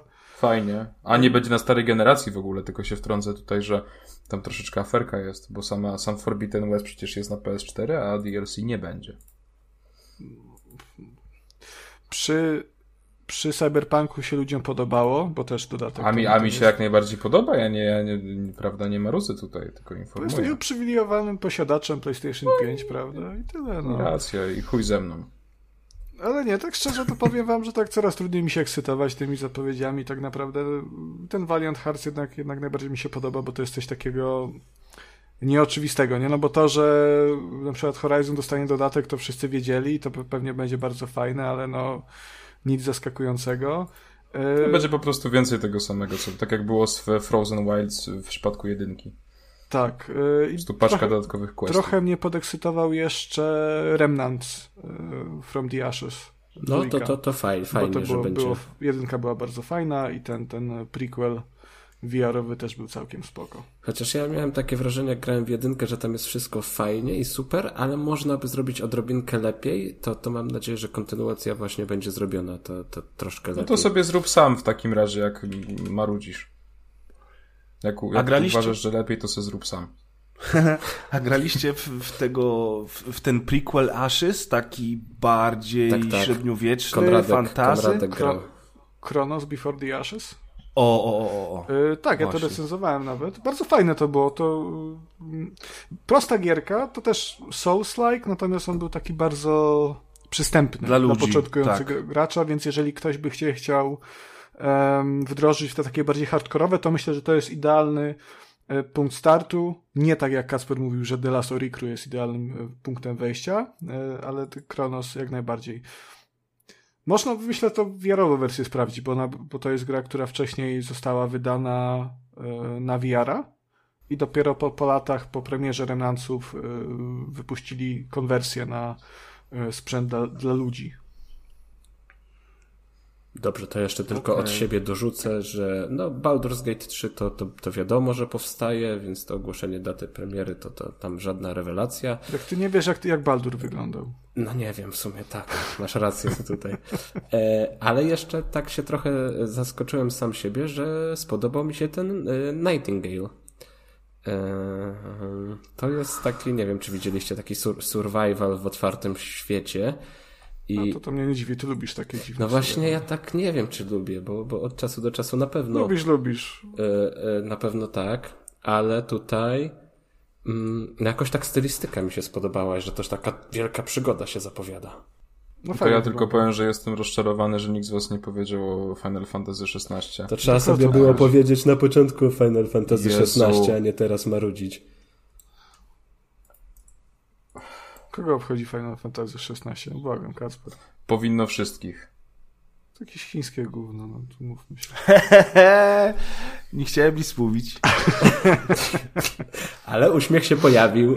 Ojejku, jejku, panowie, Trudno, trudno dzisiaj nam idzie. No, no dla mnie te dwie najciekawsze to Death Stranding 2 i Final Fantasy 16 mm, i tyle. Jeszcze tylko y, taki z obowiązku powiem, że no From Software robi nową grę, jest to Armored Core 6 Fires of Rubicon. A to jest w ogóle ciekawe, właśnie. Dobrze, że przypomniałeś, nie? Bo oni robili te Armored Core i to są te gry z mechami, nie? Yy, więc to nie będzie Souls-like. Szok i niedowierzanie. A może będzie miało atak pod R1?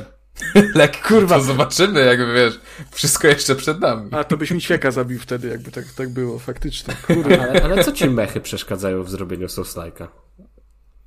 Ale Armored Core to była chyba bardziej taka taktyczna gra, nie? Czy nie? No dobra, to może była. Jaka będzie, to, to wiesz. Nie trzeba, bo ja pierdolę głupoty. Przyzwyczailiśmy się, spokojnie. Oczywiście żartuję. No. Nie, dobra, to okej, okay, to, jest, to jest TPS, także to może być Souls-like jeszcze. To oni, oni to, no, radę. wszystko okay. przed nami.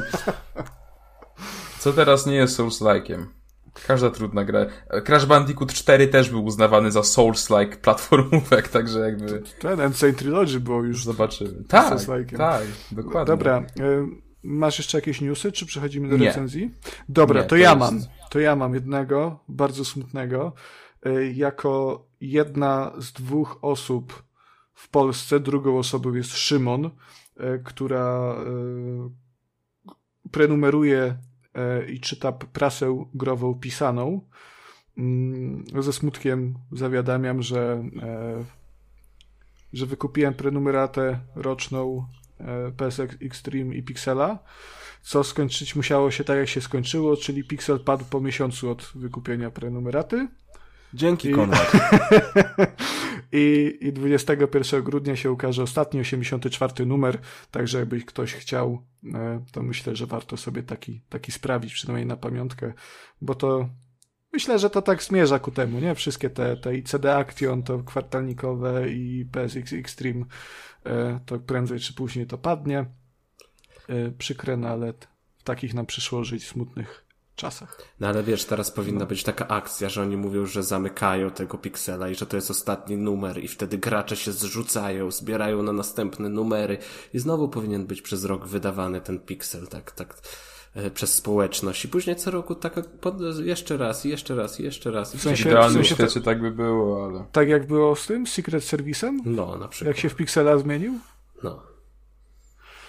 No, no nie, no przykre, no ale co, co zrobisz? Trzeba żyć chwilą, trzeba żyć grami, o których dzisiaj będziemy opowiadać na przykład, bo to fajne gry będą same. Dobrze, to jeszcze ja się wtrącę z szybkim newsem. Dzisiaj nie będzie indyczków, ale będzie więcej indyków w indykach, bo e, jak już wiele osób mogło gdzieś tam zobaczyć w social mediach, e, ruszyliśmy z fajnym projektem, który nazywa się Indie Pearls Awards i razem z grupką ludzi tworzymy no taki, taki, taki nasz polski konkurs, który będzie e, doceniał, doceniał indyki w kilku gale, kategoriach. Kuba, gale. Taka będzie gala, konkurs, tak. To musisz tak, wiesz, zahypować. Z e, animuszem. E, będzie gala, Plany są duże, fajnie wszystko na razie nam wychodzi. Mamy bardzo fajnych partnerów, bo tam wśród partnerów, którzy objęli nas patronatem jest Grampel, jest CD Action, jest Trójkast oczywiście, jest polski rozgrywka. Game Dev, no do tego zmierzam i jest rozgrywka, Ach, właśnie, jest też rozgrywka z nami. Jest rozgrywka, e, Także tu też mogę od razu bardzo podziękować za, za dołączenie, także dziękuję. Nie ma za co. Cieszymy się wszyscy. Nowa inicjatywa to zawsze, wiesz, do, dobra rzecz. Znaczy ja, ja, ja powiedziałem nie ma za co za trójkast, Grzesiu. Ja wiem, za co tak. ty powiedziałeś, ale ja mówię w tym samym, ja mówię w tym samym momencie i udaję, że wcale nie weszliśmy sobie w słowo, wiesz. Kasper, wszyscy, profesjonalizm. Wszyscy pomyśleli, że za rozgrywkę Kasper dziękował. tak, tak. Wszyscy. Nie no, nie chciałem, żeby Grzesiek źle zrozumiał. To w ogóle Kas jest bardzo Kasper fajnie, w ogóle, że... Kasper jedną nogą już w rozgrywce jest, nie? Jest taką podmiankę robimy. Nie, ale tak ogólnie już żarty na bok, bardzo mi też w ogóle osobiście miło, że, że gdzieś tam faktycznie e, się znalazł obok rozgrywki e, tutaj. W sensie jako w, w tych, e, e, prawda, patronach, ponieważ gdzieś tam, tak jak mówiliśmy chyba w tym trzynastym odcinku, trochę tam posmarowaliśmy, nie? To tak mówiliśmy właśnie, że no... To teraz przepraszam, co robisz? No tak, no, że była dla nas motywacją do stworzenia w ogóle podcastu, bo taka jest prawda, więc jakby super i to jest duży taki, w moim odczuciu przynajmniej, dla, dla pod, tego podcastu naszego to jest duży, duży krok i taki kamień milowy po części. Gratulacje. No. Dziękuję pięknie, Grzesiu. Teraz przejdziemy do recenzji Dekalisto Protocol, którym już trochę zaczęliśmy wcześniej. Eee... Znaczy co, ustaliliśmy, że kiepska gra, tak? To możemy dalej przejść? Kiepska, 7 tak, na 10. 7 na 10, wielki zawód. Tak, nie ma fabuły, słaby bohater. I walka słaba też. Walka trochę tak, solszowa, tak. ale słaba. Od początku do końca walka wręcz. Tak jak mówili ludzie w internecie, to musi być prawda. Bez nadzieja. W ogóle nie ma tam nic z Dead Space, a przecież to miało być Dead Space. Chociaż nikt nie oczekiwał, że to będzie Dead Space, ale jednak wszyscy oczekiwali, że będzie to Dead Space. I ja sobie pozwolę zacząć, to jest kurwa Dead Space. To jest taki Dead Space, trochę mamy go w domu, ale to nadal jest Dead Space. Od y, akcji przez stylistykę, klimat, walkę, y, telekinezę, strzelanie, modyfikację broni, aż w końcu po nawet samą fabułę, której też podobno w tej grze nie ma. To wszystko jest Dead Space. No, tylko że on jest trochę gorszy i tutaj oczywiście nie ma dyskusji, że on jest gorszy, bo ja nawet po przejściu do Kalisto Protocol odpaliłem sobie jedynkę, żeby sobie ją odświeżyć i żeby mieć właśnie porównanie, żeby, drogie dzieci, nie pierdolić głupot zasuszanych w necie, nie mając Fajnie pojęcia, mówisz, o czym się. się mówi. Y, w związku z czym porównałem sobie te dwa tytuły i ograłem na tyle dużo Dead Space, on tak wciąga niesamowicie, że po prostu przejdę go teraz przed premierą y, remake'u z ogromną przyjemnością.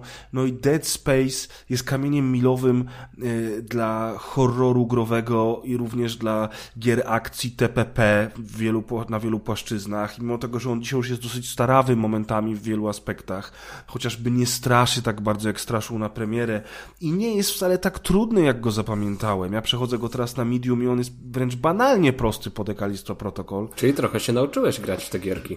Trochę się nauczyłem, Siedzisz tak? przy komputerze cały czas, to się nauczyłeś. komputerze, tak. Are you winning, son?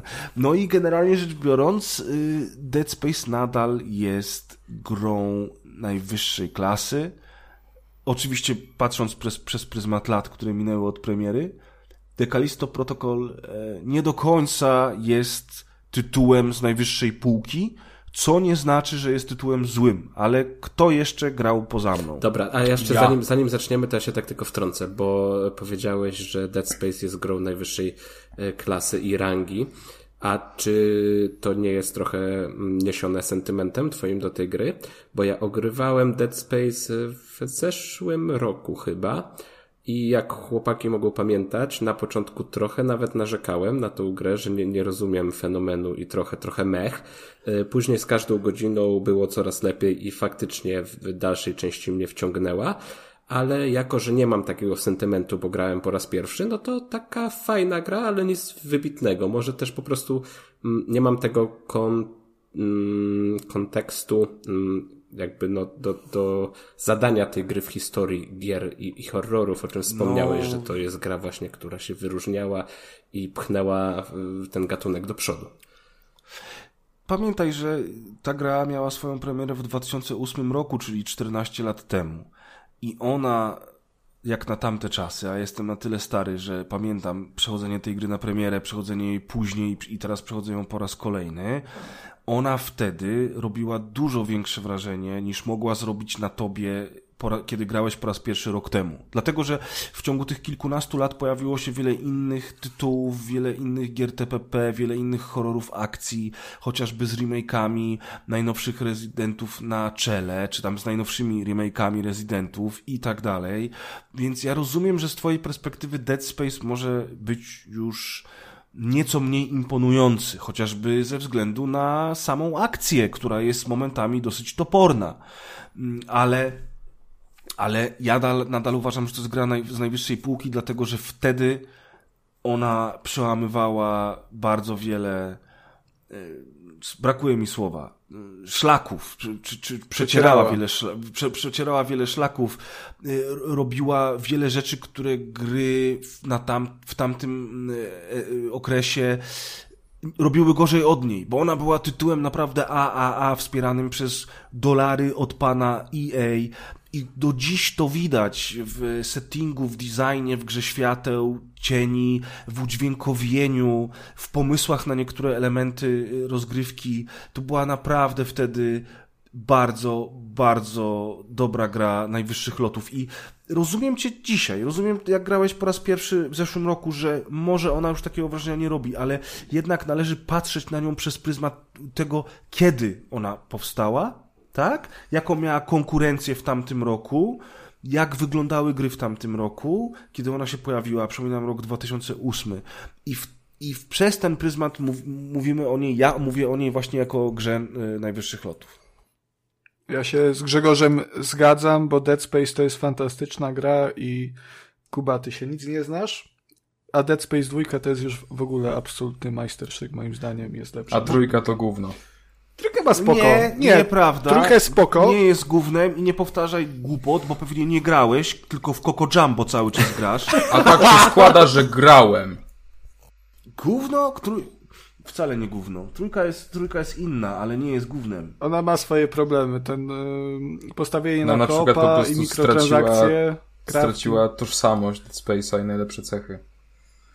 No, Trochę tak, to się nie zgadzam. Znaczy, Bo- No Ja- to właśnie jakby o to mi chodzi, w sensie, bo ja od Dead Space'a oczekuję fajnego po prostu liniowego, mocnego horroru, No a tam były właśnie te, tak jak powiedział Konrad, mikrotransakcje, był koopik i to bardziej była taka gra w stylu o, zagram sobie z koleżką, pośmiejemy Ale mikrotransakcje się. nie definiują tego, czym jest gra, to po pierwsze, bo gra nadal była y, horrorem y, klasy B, takim dosyć mocno liniowym, prawda, I, i, i nastawionym na survival, a to, że poszła w kooperację, no to była decyzja artystyczna twórców i ja rozumiem, że nie każdy miał na to ochotę, ale ja będę tej decyzji bronił, bo ta gra odzyskiwała bardzo wiele dzięki temu. Ja tu trzeba zaznaczyć, że ten koop jest absolutnie opcjonalny. To nie jest Resident Evil 5, gdzie e, jeżeli grasz samemu, to cały czas ci towarzyszy drugi bohater. Dead Space 3 zrobiono w taki sposób, że jeżeli chcesz grać, grać z kolegą, to spoko, ten drugi się wciela chyba w to Cartera? Tak się nazywa mm -hmm. ten? ten? Mm -hmm. Natomiast jeżeli grasz yy, samemu, tak jak grałem ja, bo klasycznie w gry kooperacyjne gram sam, y, no to wtedy gra się w to normalnie jak w zwykłego Dead Space'a. Ten, ten kartel, on się pojawia od czasu do czasu, jako normalnie tak jakby był NPC-em, nie? Który gdzieś tam coś robi w międzyczasie i tylko co jakiś czas pada, coś tam powie i znika znowu. No ale poza tym to jest, to jest Dead Space, nie? Jest no jasne, no dobrze, no więcej akcji, ale ale jest okej, okay. no fabularnie jest bardzo spoko, jeżeli chodzi o Dead Space. Stwierdzenie, że główno może było delikatną hiperbolą, ale chodzi mi o to, że jednak po tym piku, jaki seria osiągnęła w dwójce, no to był mimo wszystko według mnie spory spadek. Okej, okay, no prostu... był, był spadek formy na pewno. Poszli bardziej ze straszenia w stronę akcji. To było na pewno uwarunkowane przez to, że chcieli wprowadzić ten koop. Ten koop zresztą miał na siebie pomysł, bo nie wiem, czy wiecie, że jak gra się z drugim graczem, to yy, Isaac bodajże ma zwidy i słyszy rzeczy, których drugi gracz nie słyszy i nie widzi, co, co jest ciekawe, bo to fajnie wpływa na rozgrywkę, zwłaszcza jak nie wie się o tym, że jeden z graczy ma zwidy, których my nie widzimy na swoim ekranie. I i tam było dużo ciekawych rozwiązań. Ta modyfikacja broni, yy, modyfikacja pancerzy, to wszystko, oczywiście to był jakiś tam kierunek, który też był nadany przez to, jak gry wyglądały w tamtych latach, yy, jak mikrotransakcje wyglądały w tamtych latach i co było ważne. A ważne były już wtedy oczywiście te wszystkie kustomizacje wyglądu postaci, wyglądu broni, etc. No niestety, znak czasów. Ale... No i... Dead Space 3 pod względem mikrotransakcji był w zasadzie pionierem, jeżeli chodzi o wpieprzanie ich do gier singlowych.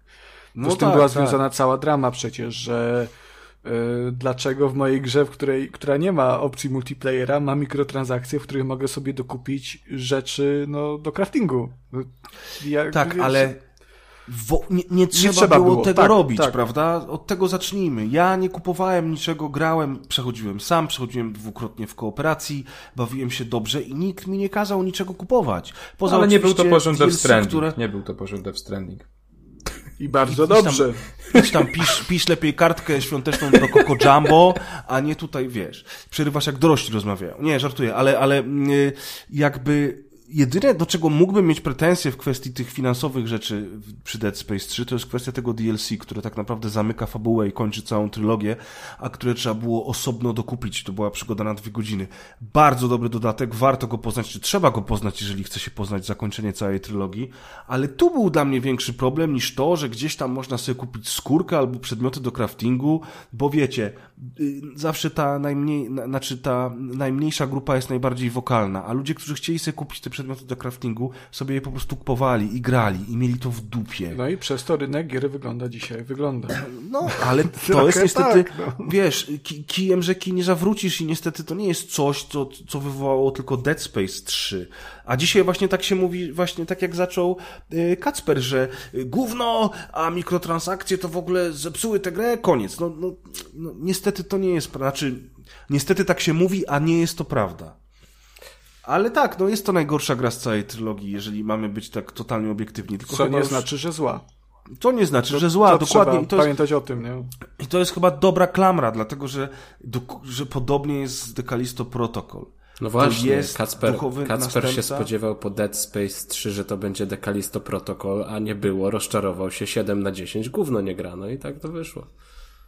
No i właśnie podobnie jest teraz z tym Kalisto Protocol, bo yy, ludzie spodziewali się drugiego nadejścia Mesjasza. Wszyscy gdzieś tam mówili, nie no wiadomo, że to nie będzie Dead Space, bo przecież to jest ten sam twórca, no ale oni nie będą robić po raz kolejny Dead Space, a tak naprawdę wszyscy cichutko tam w domu, wiecie, do swojego obrazka z Isaaciem Clarkiem się modlili i mówili, proszę, niech to będzie Dead Space. No i ci twórcy tak stanęli trochę w rozkroku, jednocześnie robiąc to, co jest im znane i to, co im przyniosło rozgłos, więc robiąc tak naprawdę duchowego spadkobiercę e, Dead Space. Mamy więc liniową fabułę. Ludzie mówią, że tutaj się idzie jak po sznurku, jak w jednym korytarzu, a w Dead Space to nie. Nieprawda, w Dead Space jest tak samo, tylko że w Dead Space wysiadamy na jakiejś stacji, idziemy do celu, wracamy z tego celu z powrotem do pociągu, jedziemy dalej. Niektóre, niektóre lokacje, tak jak lokacja z mostkiem, są takie, że jakby mamy jeden taki centralny punkt, z którego pójdziemy w kilka różnych miejsc w ramach danego epizodu, ale to nadal jest liniowa gra, która prowadzi nas jak za rączkę. Następnie ludzie mówią, że The Callisto Protocol nie ma fabuły, a w Dead Space to była fabuła. Nie, w Dead Space nie było fabuły. Tam też była prosta historia, gdzie lądowaliśmy w miejscu, w którym dzieje się coś złego i musieliśmy rozwikłać zagadkę. Tyle tylko, że w Dead Space było bardzo dużo lore wciskanego w postaci didaskaliów, czyli notatek pisanych, notatek głosowych, filmików, które się oglądało. Ich jest całkiem sporo rzeczywiście w Dead Space. Tak było w jedynce, ale potem już w dwójce i w trójce tam te wszystkie historie z tymi markerami, z tymi wszystkimi kultami, to tam już bardzo mocno wchodzi Tak, ale skoncentrujmy się na jedynce, dlatego ale, że... Wiesz co, ja myślę, że, że ludzie też trosz, troszkę o Dead Space myślą jako całokształcie tak naprawdę już teraz. Ale Bo... to wy, wyjaśnijmy ludziom, że nie powinni tego robić, dlatego że jeżeli mówimy o nowym otwarciu serii, którym jest Decalisto Protocol i porównujemy to do czegoś, co ludzie bardzo mocno romantyzują tak naprawdę, Wiesz, ludzie mówią, że Isaac Clark to jest dużo lepsza postać, a ten Jacob w Decalisto Protocol to byle jaki. Isaac Clark w pierwszym Dead Space nie odzywa się nawet. On jest awatarem, w którego my jako gracz się wcielamy, żeby poznać historię statku, otoczenia i zagrożenia. Yy, cała reszta jest tylko wymówką, żebyśmy grali, żebyśmy się bali. Ten Isaac Clark jest wymówką, żebyśmy my jako gracz weszli na statek Ishimura. Jacob w Dekalisto Protocol przynajmniej jest jakąś postacią, ma jakąś osobowość, odzywa się, ma jakąś historię. To nie jest skomplikowana historia i w ogóle ca całe Kalisto Protocol nie jest bardzo rozbudowaną historią, ale jako ale motyw... musi być? Nie musi, właśnie no chciałem no właśnie. powiedzieć. Jako motyw napędowy dla horroru klasy B, w którym moim zadaniem jest przeżyć, przedostać się z punktu A do punktu B, trochę przy tym powalczyć, trochę się pobać i napawać się widokami, fabuła w Dekalisto Protocol jest wystarczająca.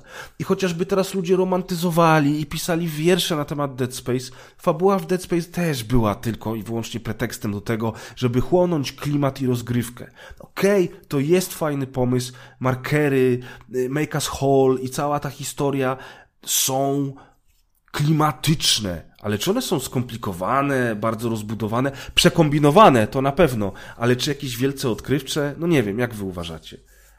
To jest odkrywcze? Nie, wiesz, wydaje mi się, że ciekawe. Zresztą tak chciałem się troszkę odnieść do tego, co mówi, że to ludzie romantyzują i że nie powinni się odnosić do całości, tylko że mm, no problem w tym, że ludzie, jeżeli tak naprawdę, jeżeli myślą o tych, o tych starych grach, zwłaszcza tak bardzo mocno powiązanych ze sobą seriach, jak, jak, jak, jako był Dead Space, nie? E, to nie wiem, przynajmniej w mojej głowie na przykład, i to jest, zakładam, że też poniekąd dlatego, że ja w nie grałem ciurkiem, e, one tworzą taką tą jedną całość, więc e, jeżeli myślę o Dead Space, to tak naprawdę myślę o wszystkich najlepszych e, jego elementach, troszkę ignorując to, co tam nie, nie współgrało, na przykład te właśnie mikrotransakcje, e, może ten koop trochę i, ta, i, i tego niegadającego Isaaca. Czyli mm. nostalgia przede wszystkim, a po drugie y, połączone dzieło, które powstało na przestrzeni wielu lat. Jak mamy teraz porównać, powiedz mi, trylogię Dead Space, która nie wiem, trwa 60 godzin łącznie, ma rozbudowane lore, dodatkowe komiksy, y, spin-offy gier, w które graliśmy, czytaliśmy, oglądaliśmy te animacje, które się pojawiały, to wszystko w naszych głowach stworzyło pewne uniwersum, które już z nami jako graczami zostało. Jak my mamy porównać 15-godzinny Kalisto Protocol, który jest otwarciem nowej serii, które nie ma tego zaplecza, które Dead Space dostało przez wszystkie kolejne lata, bo dopiero co wyszło. To Ale powiedz to, mi, czy to, to jest sprawiedliwe porównanie? Znaczy to nie musi być zaplecze, to może być po prostu jedna Dobre, zaznaczę, ja nie grałem w Dekalisto Protocol, nie? więc ja tu jestem troszkę adwokatem diabła, który absolutnie nic nie wie o tej historii. E, I nie oceniam historii jako takiej, tylko mm, starałem się troszkę zrozumieć tych ludzi, nie?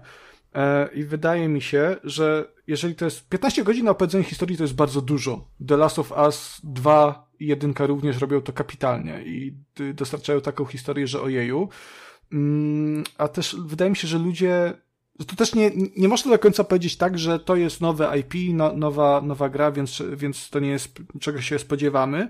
To jest przede wszystkim nowa gra od tego samego twórcy, e, więc ludzie spodziewają się, że ten człowiek wie, co robi i nauczył się e, na swoich błędach z przeszłości, tych tam designerskich, bo to wiadomo, że to nie jest gra stworzona przez jedną, jedną osobę, tylko przez całe studio. E, to też nie są ci sami ludzie, co przy poprzednich To nie grach. jest ten sam budżet. Czy to, no, nie wiem, jaki jest budżet tego listopada. Jest mniej, z no tego, na pewno co, jest co, mniejszy. co się mówi, Jest jest, mniejszy? mniejszy budżet, oczywiście nie ma zaplecza wielkiego wydawcy. To są rzeczy, na które ludzie nie biorą, już nie biorą poprawki. ale nie przeszkadzało to też twórcom, żeby określać tę grę jako quadruple A. Więc wiesz, No ja tak, rozumiem no to oczekiwania. marketing, nie? Trochę nakłamali, w, No, wiesz. tak tyć, tak tyć, tyć, tyć. No wiesz, znaczy inaczej, bo słuchaj, bo, bo widzisz, bo znowu, ja, jaki sens ma ta dyskusja, jeżeli ty nie grałeś, nie znasz fabuły i patrzysz na pryzmat czegoś, czego nie znasz przez pryzmat trzech gier z serii Dead Space i próbujesz w ten sposób ja- ja nie oceniam graczy? gry. No. No. tak, ja rozumiem, ale jakby gra, gracze, a ja, ci, a ja próbuję cały czas powiedzieć, że właśnie gracze nie powinni w ten sposób robić, bo to nie ma sensu. Ja mówię od razu, to jest gorsza gra od Dead Space, ale oczekiwanie, że to będzie to samo, właśnie, właśnie, właśnie wiesz, fabularnie. Dead Space 1 i będę się trzymał tego 1, a nie całej trylogii. To jest prosta historia, gdzie y, prowadząca nas po sznurku z jakimiś tam hi- historiami, które działy się przed naszym przybyciem na Ishimurę, które możemy po, poznać w ramach didaskaliów. W Dekalisto Protocol tych didaskaliów praktycznie nie ma. Historia jest dużo uboższa i bardzo podobna tak naprawdę, ale jednocześnie skupiająca się tylko na tym, że my, jako bohater, który, który trafił nie tam, gdzie powinien być, próbujemy się z tego miejsca wydostać, a przy okazji dowiadujemy się, co to się stało, że tak się zadziało. I to jest wszystko, co jest w tej historii. To jest prawda, ale to wystarczy, żeby się do, z grą dobrze bawić. Mimo tego, że ja uważam na przykład, że ta, że ta fabuła w ogóle jest podana w bardzo oszczędny sposób, jest źle skleciona do kupy, moim zdaniem, i niektóre informacje, które są kluczowe, rzuca nam od tak po prostu, bo przy 12 godzinie gry jest mo moment na to, żeby dodać nam coś więcej na temat tej fabuły, chociaż przez ostatnie dwie godziny próbowaliśmy po prostu przeżyć i dostać się z jednego piętra na drugie. Y, No i dlatego Więc- ludzie są źli, nie? Czy nie? No dobrze, ale jeszcze raz, to dlaczego Dead Space robił to twoim zdaniem lepiej? Przecież w Dead Space było dokładnie tak samo. Ale nie wiem, czy tylko... lepiej, bo jeszcze znowu, nie grałem w jakieś to protokol, ja, ja nie oceniam, nie porównuję. Tylko sam powiedziałeś dopiero, że The Callisto Protocol pod względem fabuły jest gorszy od Dead Space'a. No to jeżeli Dead Space... Jest, fabuła jest gorzej podana, jest, No to- jest no dobrze, gorzej no spleciona, czyli jest gorszy, ale jeżeli, no, no dobrze, ale polega na tym samym. Idź tu, napraw to, dostań się tam, oj, nie udało się, to idź jeszcze, to idź gdzie Okej, indziej. ale to sposób samo podania jest również Space. ważny. Sposób podania jest równie ważny, co sama fabuła. Jeżeli, wiesz, możesz mieć najlepszą historię, jaka najbardziej tak intrygującą, znaczy może, że intrygującą nie, ale intrykatną taką, że tam zawiasy takie ten, ale jeżeli podasz ją w sposób niesamowicie nudny i na, na przykład masz te solsy, no nie? E, które mają historię świata, tam w ogóle te fabuły mają tak popierdolone i niesamowite, że szok, ale w samej grze one są podane po prostu fatalnie. I to są...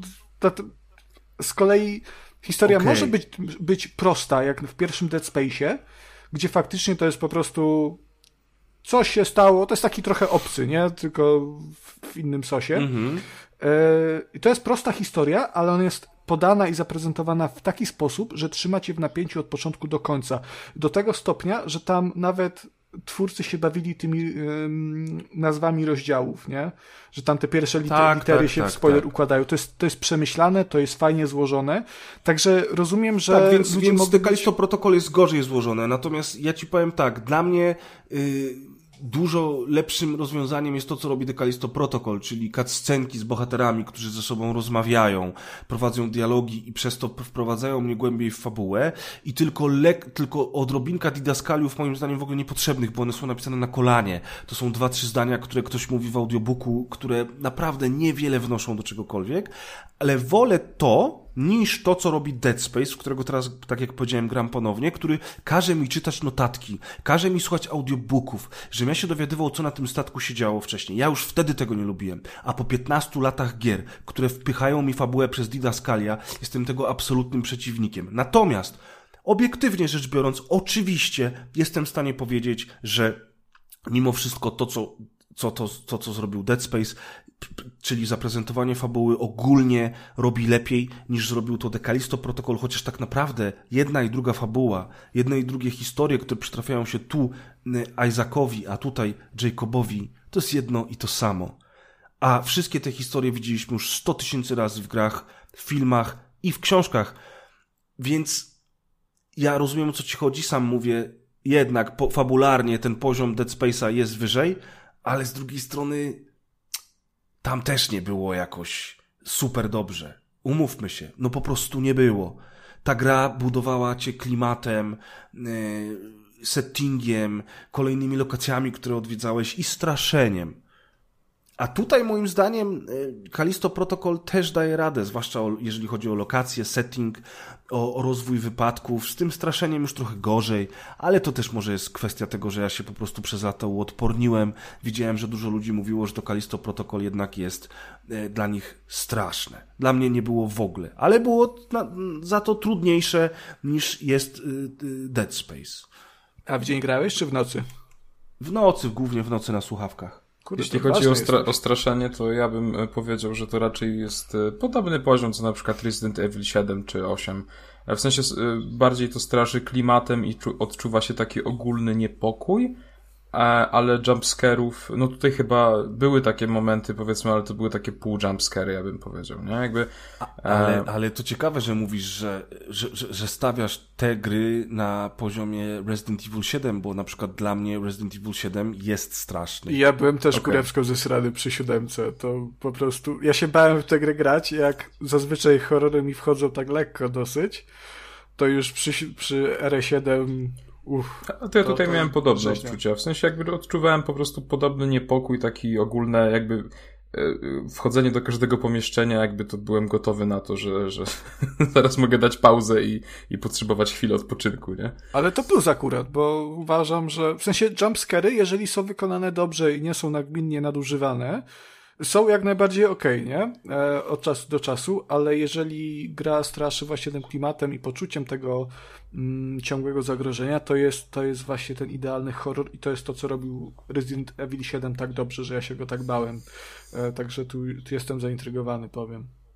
Tak, natomiast ja też y, mi się bardzo podobało w Kalisto to, że to przetrwanie faktycznie było wyzwaniem. Po pierwsze, gra naprawdę jest trudna, E, uważam, że jest to duże wyzwanie i nawet na easy jest e, niełatwa, e, bo ja zaczynałem na normalu, potem przyznam się mm, z prawda, czapką kurczaka na głowie, jak było w Metal Gearze, że że no troszeczkę jednak potem stwierdziłem, że mam dość i zmieniłem na easy, a mimo wszystko były walki, które musiałem gdzieś tam e, powtarzać. To raz, a dwa, że jest też, no nie ma tak, że mamy mnóstwo amunicji i właściwie tylko raz, jak bardzo oszczędzałem wszystkich apteczek, no to mi się gdzieś tam udało tych apteczek i amunicji trochę odłożyć w ekwipunku, e, że byłem w miarę spokojny, Natomiast też jakby proporcjonalnie mam wrażenie e, rośnie poziom trudności wraz z postępem, więc faktycznie jakby e, no potem jest tak, że właściwie każda potyczka wiąże się z koniecznością użycia e, tej apteczki. Więc ogólnie to też na to zwróciłem uwagę, nie wiem czy Grzesiek, czy ty, czy na to, czy ty na to spojrzałeś, ale Aha. Mm, jak powtarzałem pewne segmenty, to jakby przedmioty, które są w różnych szafkach, czy leżą gdzieś tam luzem, to one nie są tak, że one są tam zawsze. Na przykład jakby jednego... Nie, nie, one są losowo. Tak, i to jakby też Miałem raz takie podejście, że gdzieś tam umarłem, ale zobaczyłem, że tam jest pakiet medyczny, więc stwierdziłem, że, znaczy ten żel, żel zdrowotny to się nazywa, nie? Że można tam sobie troszeczkę HP przywrócić. I sobie myślę, no to super, to przed tą walką nie będę używał apteczki, eee, czy tam powiedzmy zamiast apteczki sobie, zamiast kupić apteczkę ulepszę sobie broń, bo tam jest żel, tyle ile mam żółte zdrowie, to mi wystarczy, żeby przeżyć tę potyczkę. Przeżyłem, okazało się, że za drugim razem tam była amunicja. I byłem w Tak, wielkim tak, szoku. tak, tak. Czy w, ogóle, w ogóle, jeżeli chodzi o ten ro- ro- rosnący poziom trudności, to jest tak, że w drugiej, mniej więcej w drugiej połowie gry apteczki praktycznie przestały mi się pojawiać. Te takie ręczne, które musimy użyć sami. Po, pojawiały mi się tylko te mniejsze apteczki, które podnosimy prosto z ziemi, ale na przykład nie ma tu tego motywu, który jest w Dead Space, że wciskamy sobie klawisz i natychmiast żyćko samo nam się regeneruje. Przez co tak naprawdę przez całą grę nie, nie mamy możliwości używania apteczek podczas walki. No To nie, dopiero, dopiero po walce. Tak, tak, bo Tak. właśnie nie mam, nawet tam próbowałem odbiegać od przeciwników, ale generalnie ta animacja trwa tyle, że no, no nie ma opcji. E, Także, także, także jakby, pr prawdę powiedziawszy, to jakby niezależnie od starcia, czy to będzie mini, mini boss, czy to będzie boss, czy to będzie grupa przeciwników, mamy zawsze jedno życie, z którym wchodzimy na, e, na arenę walcząc i bardzo nikłe szanse, żeby uleczyć się podczas tego starcia. To trochę jak w Soulsach. No właściwie miałem powiedzieć, czy Dekalisto Protocol jest Souls-like'iem? I przy- jakby ogólnie mi się podoba ten poziom trudności. Troszeczkę musiałem się postarać, troszeczkę musiałem się pomęczyć, chociaż znowu mam masę zarzutów. Mini bossowie i ostatni boss to jest nieporozumienie, bo bardzo dużo mechanik tam nie działa. Yy, Bossowie mają za duży zasięg, żeby, którym mogą nas chwycić. Często nasza postać na przykład nie jest w stanie przeskoczyć murku, bo zamiast ustawić się do niego tak, żeby przeskoczyć, sta, staje do niego bokiem. A najgorsza jest praca kamery w, starci, w, starciach e, przy walce wręcz, kiedy bardzo często, jak przeciwnik się przy nas pojawia, jest, że nas atakować, to, to robimy uniki lewo, prawo lu- lub też blok. Tylko te uniki robimy tymi samymi klawiszami, którymi się poruszamy. Przez to, jeżeli na przykład ktoś przyprze nas do muru albo pojawi się za blisko nas, nasza postać zaczyna robić uniki zamiast od tego kogoś uciec. Bo ja na przykład przeładowywuję sobie pistolet. Większość gry przechodziłem strzelając. To nie jest prawda, że w tej grze tylko walczy się wręcz. Ale już jestem przy przeładowaniu, podchodzi do mnie przeciwnik, ja bym chciał od niego uciec, ale nie mogę, bo gdzieś ta kamera się tak ustawiła, że nawet nie widziałem, że on jest przy mnie. Potem dostaję w plecy trzy, trzy ciosy, bo moja postać w żaden sposób nie reaguje na te ciosy, jeżeli stoi plecami do przeciwnika, a ja nie mogę się odwrócić, bo w tym samym czasie moja postać zamiast uciekać zaczyna robić te uniki, bla, bla, bla, bla. Tam jest bardzo dużo rzeczy, które nie działają w walce, bo są niedopracowane. I to jest największy minus tej gry. To jest największy problem z grą, w której trzy czwarte czasu spędzamy na walce. Zła praca tak, kamery, bo- czyli Soulsy. Bo faktycznie Tak, tak, tak, Soulsy. podczas walki z dwoma przeciwnikami, no to jest, w sensie jak dwóch do ciebie podchodzi, to już wiesz, że jesteś w dupie. Bo Znaczy, jesteś w stanie z nimi walczyć. Niektórzy ludzie nawet pisali w necie, że jeżeli skoncentrujesz się na jednym gościu, a kamera nie pokazuje drugiego, to ten drugi nie będzie reagował. To jest nieprawda. no nie, nie, nie, bo bardzo często Testowałem podchodzą od to, tyłu. podchodzą, ale jesteś w stanie sobie poradzić z dwoma kolesiami. A jak już potem używasz telekinezy plus, plus broni palnej, to, to w ogóle oni często są do, do rozwalenia. Chwytasz butlę z gazem, rzucasz w jednego, drugiego telekinezą rzucasz na, na kolce, trzeciego rozwalasz z shotguna po temacie. Wszystko trwa 15 sekund. Naprawdę dobrze zrobiona walka, ale ta jej część, bo walka wręcz przy użyciu pałki, uniki, kontrataki i bloki naprawdę powinny być bardziej dopracowane. No tak, to- ja to- się to nie dziwię, że ludzie się wściekają. Nie dziwię się też, że ludzie po pierwszej godzinie gry tak bardzo krytykowali e, system walki i tak bardzo narzekali, chociaż już mówienie, że cała gra jest taka, to nie jest prawda. No nie, Więc tym tutaj- bardziej, że też inne bronie zdobywamy z czasem, tak? Chociażby na I telekinezę rozbudowujemy je, prawda? Trzeba... Tak, tak, tak, dokładnie. W sensie, no, jakby ten pistolet, który dostajesz najpierw, to jest absolutnie coś innego niż ulepszony na maksa, czy y, wydrukowanie sobie pistoletu nowego, tak? Co sam wiesz, sama telekineza jest bodajże po chyba trzech godzinach rozgrywki, jeśli się nie mylę. Więc jakby, żeby poznać y, całość Dekalisto, zresztą tak jak w każdej grze, która trwa te 10, tam powiedzmy na 12-15 godzin, tak? Jakby tutaj, no, ocenianie tego po godzinie jest absolutnie głupie, po prostu. Więc jakby faktycznie ta, ta rozgrywka jest dużo bardziej dynamiczna z czasem, ale według mnie to też nie jest tak, że Kalisto przynudza. Ja uważam, że jakby to jest bardzo spoko wprowadzanie e, w ten cały świat, tym bardziej, że ten, e, przynajmniej dla mnie, może ze mną coś jest nie tak, ale dla mnie ten system blokowania, unikania na początku nie był wcale taki oczywisty i musiałem się trochę gdzieś tam powiedzmy nagimnastykować, żeby zrozumieć Oj, dokładnie jak to działa. nie był, się... on w ogóle nie jest oczywisty. No. Ja, ja na, tak dogłębnie zrozumiałem tę mechanikę dopiero pod koniec gry. Słowo honoru.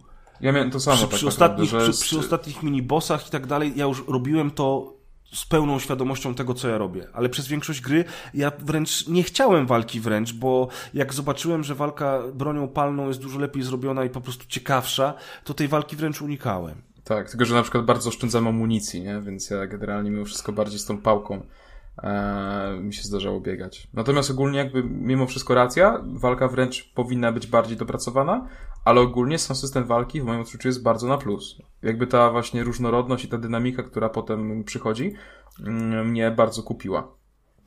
Tak, mnie się podoba, mnie się podoba też to, że wraz z progresem dostajemy dostęp do coraz lepszych rzeczy, że musimy przemyśleć sprawę. Ja na przykład bardzo źle zrobiłem, drukując wszystkie dostępne bronie w grze, bo poza podstawowym pistoletem nie rozbudowałem na maksa żadnej innej broni.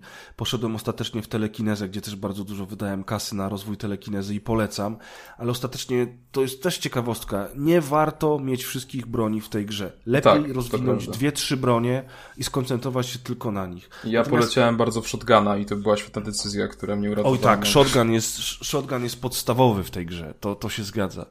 Ja się cieszę, że ta gra e, przeprowadziła mnie przez kilka różnych lokacji, że w pewnym momencie zmienia się klimat na taki bardziej skradankowy. To skradanie jest tutaj umowne, mm, ale ono jest po to, żeby przez chwilę trochę się wyciszyć, żeby troszeczkę zmienić ten klimat i to jest dobre. Mi się to podoba. Podoba mi się ten rozwój broni i zdolności, który był już w Dead Space.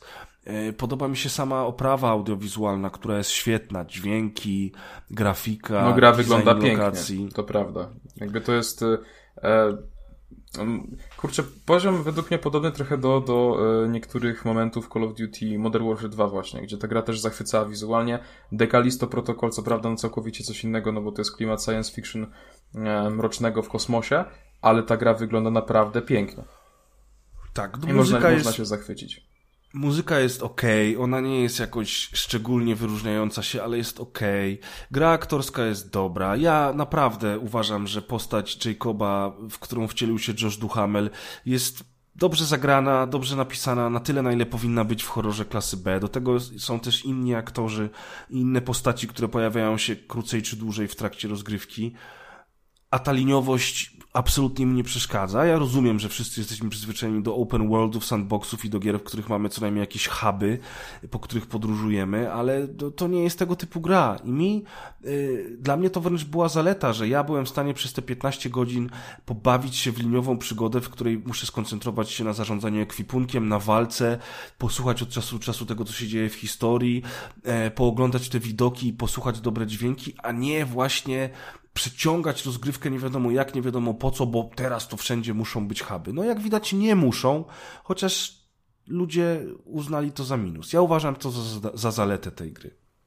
Ja się absolutnie zgadzam. Ja już mam tak bardzo dość open worldów w każdej grze, że... No, no nie wiem, to jest odświeżające, nie? Że jest, są, pojawiały się ostatnio takie gry liniowe na te 15 godzin nawet. Kurwa, to jest tak fajne. Tak, na przykład właśnie Guardians of the Galaxy, czy, czy właśnie wcześniej wspomniany Star Wars Jedi Fallen Order, to, to dla mnie był super powiew świeżości, po prostu gra single player z liniową fabułą, takie bardzo, bardzo fajne odskocznia, bo dlatego też chyba to Kalisto mi się aż tak bardzo podobało. W moim odczuciu to jest jakby świetna gra i ja e, właśnie poza tymi aspektami technicznymi, bo na PC to faktycznie napatrzyłem, no to wyglądało to kiepsko, jakby uważam, że pod względem samej gry to naprawdę jest bardzo dobry produkt i nie ma na co narzekać. I jakby mm, też te, te zarzuty, które czytałem na Twitterze, no to ja mm, po prostu naprawdę nie rozumiałem w ogóle o co chodzi. Bo miałem wrażenie, że graliśmy w dwie inne gry.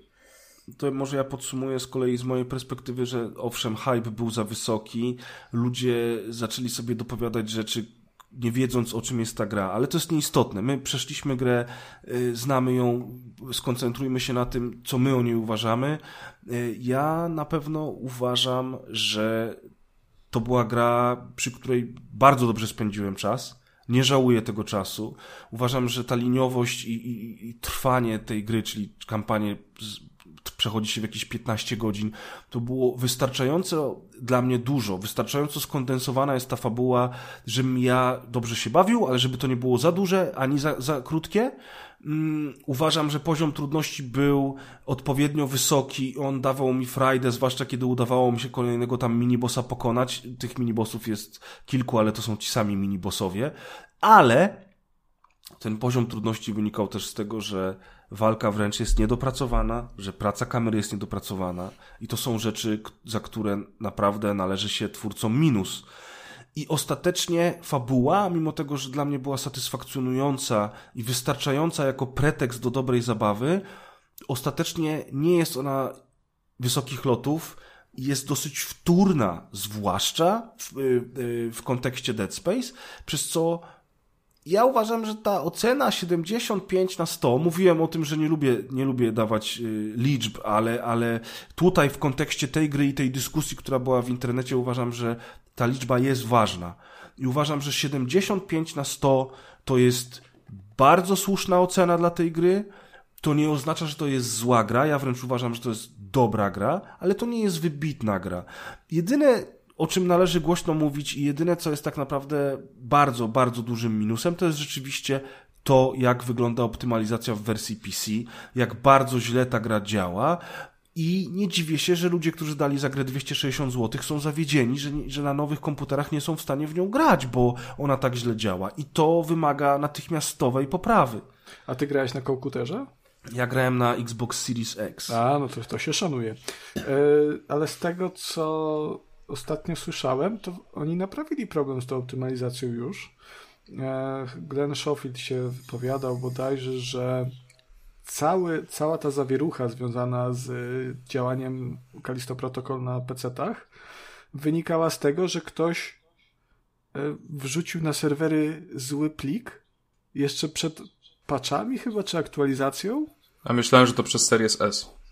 A to co swoją drogą, to wiadomo, że ten Series S kurwa cały czas koło dupy robi, no ziemniak jeden, ale tu jakiś był problem z, ze słowersą plików i ponoć oni to wrzucili na e, serwery, zaktualizowali, że ponoć działa teraz spoko.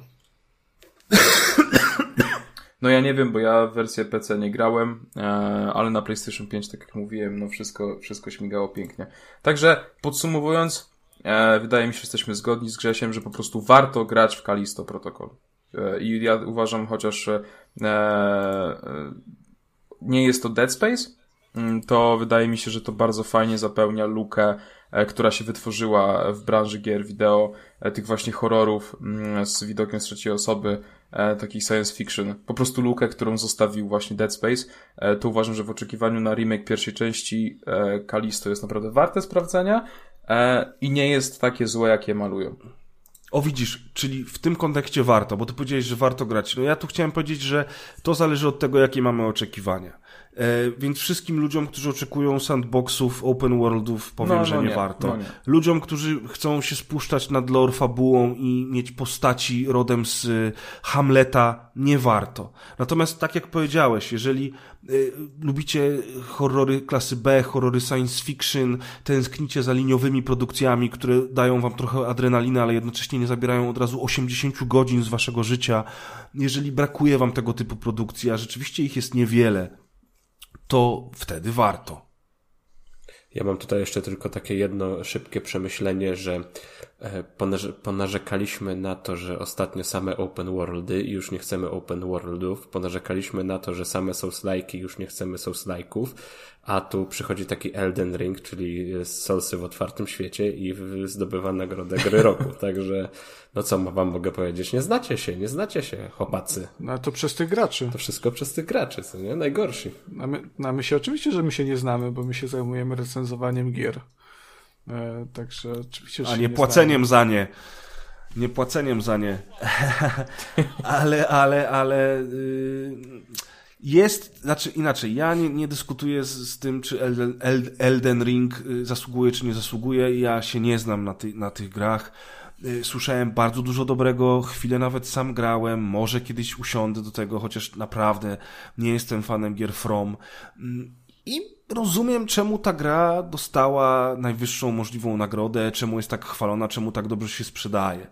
Natomiast nie wiem, czy to jest kwestia tego, że ona tak tutaj sobie ładnie radzi przez to, że jest grą y, open world, ale niestety panuje takie przekonanie wśród graczy, zwłaszcza przy tych cenach dzisiejszych, o których już wspominaliśmy dzisiaj na nagraniu, że jeżeli ja płacę za grę 300-350 zł, to ja wymagam, żeby ona była na 120 godzin, a większość graczy nie takich jak my, którzy zajmują się recenzowaniem, grają wiele tytułów w ciągu miesiąca, skaczą z gry na grę, tylko takich graczy, powiedzmy, z doskoku, starszych graczy, albo graczy, którzy nie są przyzwyczajeni do grania w gry od ostatnich 20 lat, jednak biorąc jakiś tytuł, spędza z nim nie tylko tygodnie, ale czasami i miesiące.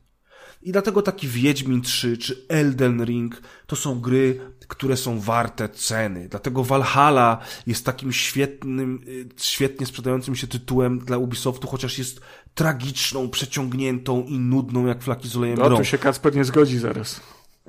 Może się ze mną nie zgadzać, ale Nie patrząc no, Valhalla na to... była dobra, tylko że była zdecydowanie za długa. Jakby pierwsze Tak. 20 godzin było wspaniałe, a potem z każdą kolejną godziną było coraz gorzej. To Wiesz, jest... znowu, Days Gone, Da- Days Gone za długie, chociaż Days Gone fabularnie ciągnie tę grę niesamowicie i człowiek aż chce się dowiedzieć, co się dzieje później, chociaż faktycznie w drugiej połowie troszeczkę jest przeciągnięte to wszystko, a tymczasem Valhalla? Nie no, super długość, jeszcze trzy DLC, każde po 60 godzin, dajcie więcej, no, za to zapłaciłem. Ciężko, ciężko tych graczy zrozumieć, kurczę. Tak, zdecydowanie. No, jakby jakość gry, długość gry nie świadczy o jej jakości, po prostu. Często wręcz przeciwnie, mam wrażenie. A taki cookie clicker gra za grosza, a ile już godzin masz Konrad? Najlepsze. Jezus, a jaki, jaką fabułę to ma, chłopie? Kurwa. Dobra, Polecam. to teraz panie Konrad, proszę mi opowiedzieć, co tam w tych ne- Net for Speedach, bo ciekawy jestem. No co, jak zwykle to samo 7 na 10 gówno nie warto grać, no. To No można- proszę. E, powiem tak, e, wyszedł ten Need for Speed Unbound i ja osobiście jestem strasznie znudzony już tym, jak ta seria wygląda od ostatnich 10 lat. Bo mam wrażenie, że twórcy, i oni się zmieniają cały czas, bo to jest pierwsza gra od chyba Most Wanteda, tego z 2012, nad którą praco- pracował Criterion Games. Wcześniej tamte od 2015 robiło e, Ghost Games. To mimo, że to jest, różne studia to robią, to od jakichś 10 lat ta seria żeruje strasznie na nostalgii i tak utknęła, utkwiła w tej przeszłości i albo znowu rebootujemy i wracamy do czasów Hot Pursuitów, albo nie, no teraz to Underground i Most Wanted, bo to gracze kochają, to były Need Speedy, nie? I tak na przemian do tego wracamy. Trochę, trochę cały czas na tym twórcy próbują opierać y, sukcesy kolejnych gier i tych sukcesów troszkę nie ma. Od, od lat Need for Speed to już, to już jest taka gra 7 na 10. Mm, to czyli dalej dobra, ale no, taka troszkę już przeciętna tak naprawdę. Nie, nie, jest, nie ma tego czegoś takiego, mm, czym, czym był Need for Speed kiedyś, nie? Bo tam 2005 rok, jak się myślało o Need for Speedzie, każdy kurwa słyszał o Need for Speedzie. Moja żona, która wtedy w ogóle y, uważała, że gry to jest jakieś gówno dla dzieci i chłopaczków, to, A co, to nie ma racji? słyszało. Gry są, gry są dla dzieci, a tatuaże są dla kryminalistów, no hello. No, Myślałem, że mamy to ustalone już dawno.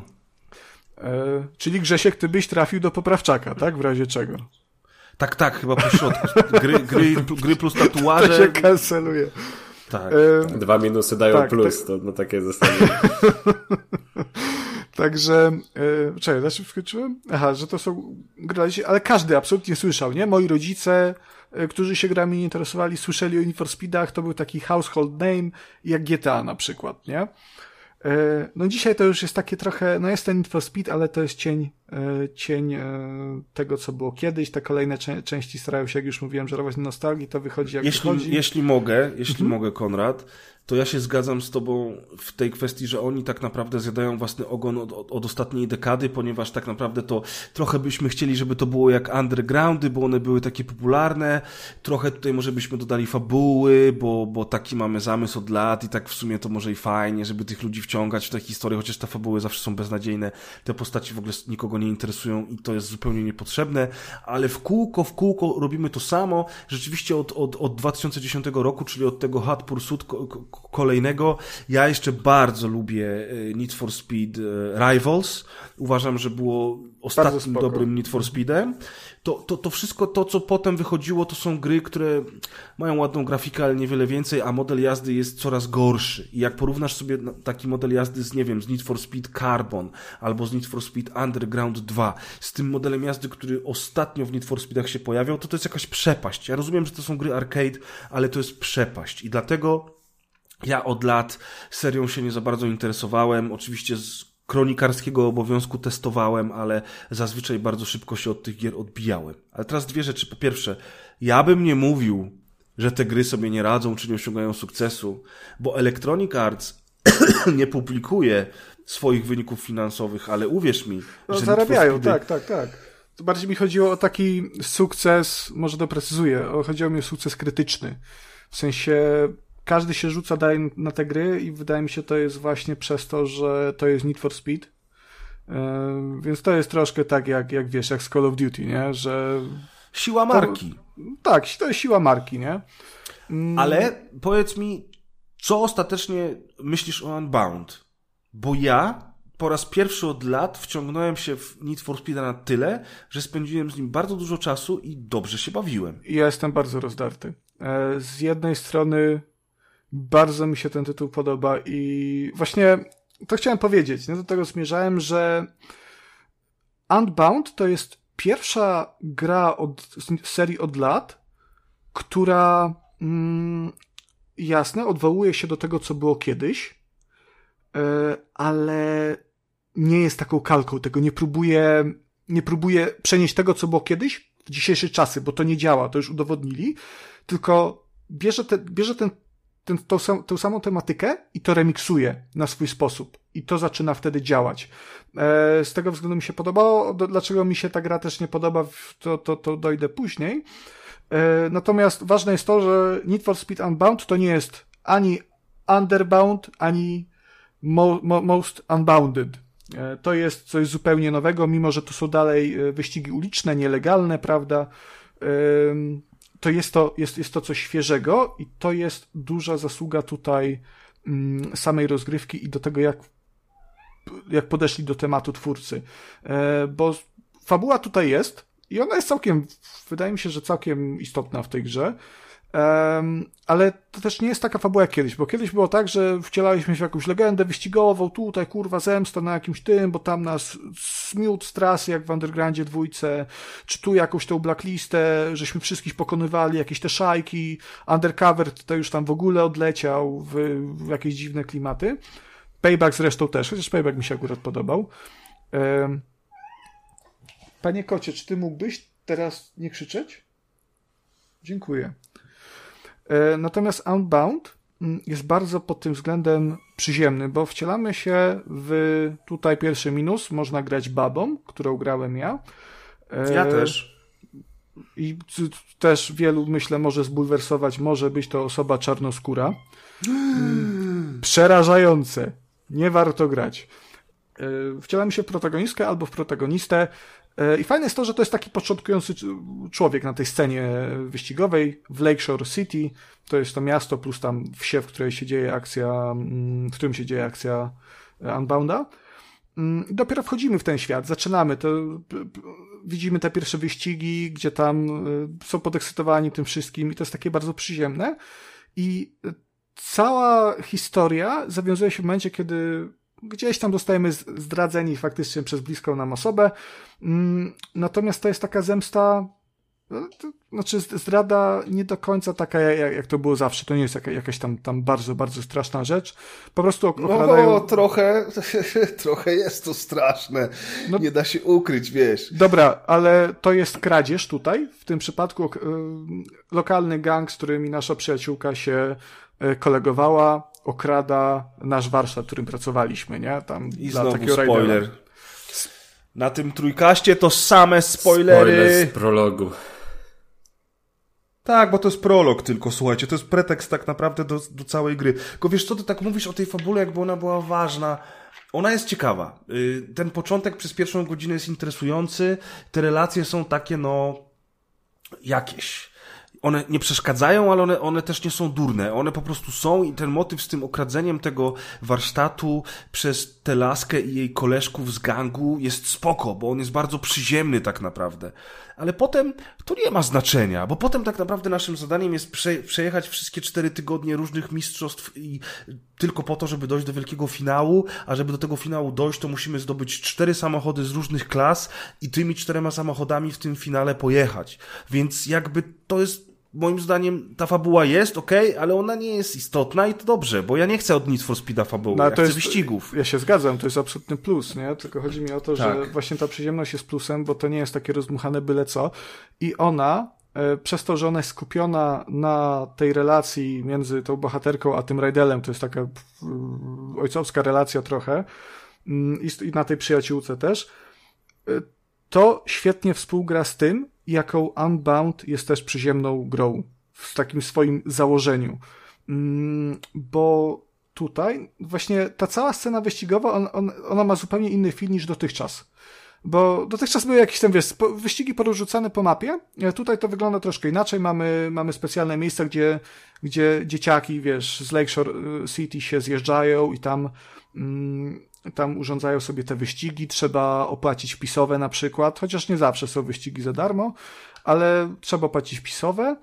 E, i tak ciłamy te pieniądze na to ulepszenie, ulepszenie samochodu, żeby mieć w ogóle e, też na wpisowe, na te, tak jak, jak Grzesiek mówił, najpierw na, kwalif- na trzy kwalifikacje i potem na ten wielki finał, w którym mamy się koniec końców zemścić na tej naszej koleżance, po prostu na, nas ją po prostu ją pokonując i pokazując, że jesteśmy lepsi. To też taka głupotka. Mm, także to bardzo fajnie współgra.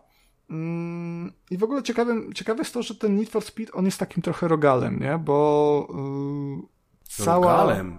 Jest rogalem. Ciekawe. Bo, no, nie roguelike'iem, no, słucham, słucham. E, bo całość y, podzielono, tak jak się mówił, na, na tygodnie. Są cztery tygodnie, na tyle podzielono kampanię, każdy tydzień wieńczy kwalifikacja, albo na samym końcu ten wielki finał. I w trakcie tego tygodnia, zarówno za dnia, jak i nocą, mm, przejeżdżamy, no wyjeżdżamy na miasto, żeby się ścigać, zarabiać mamonę.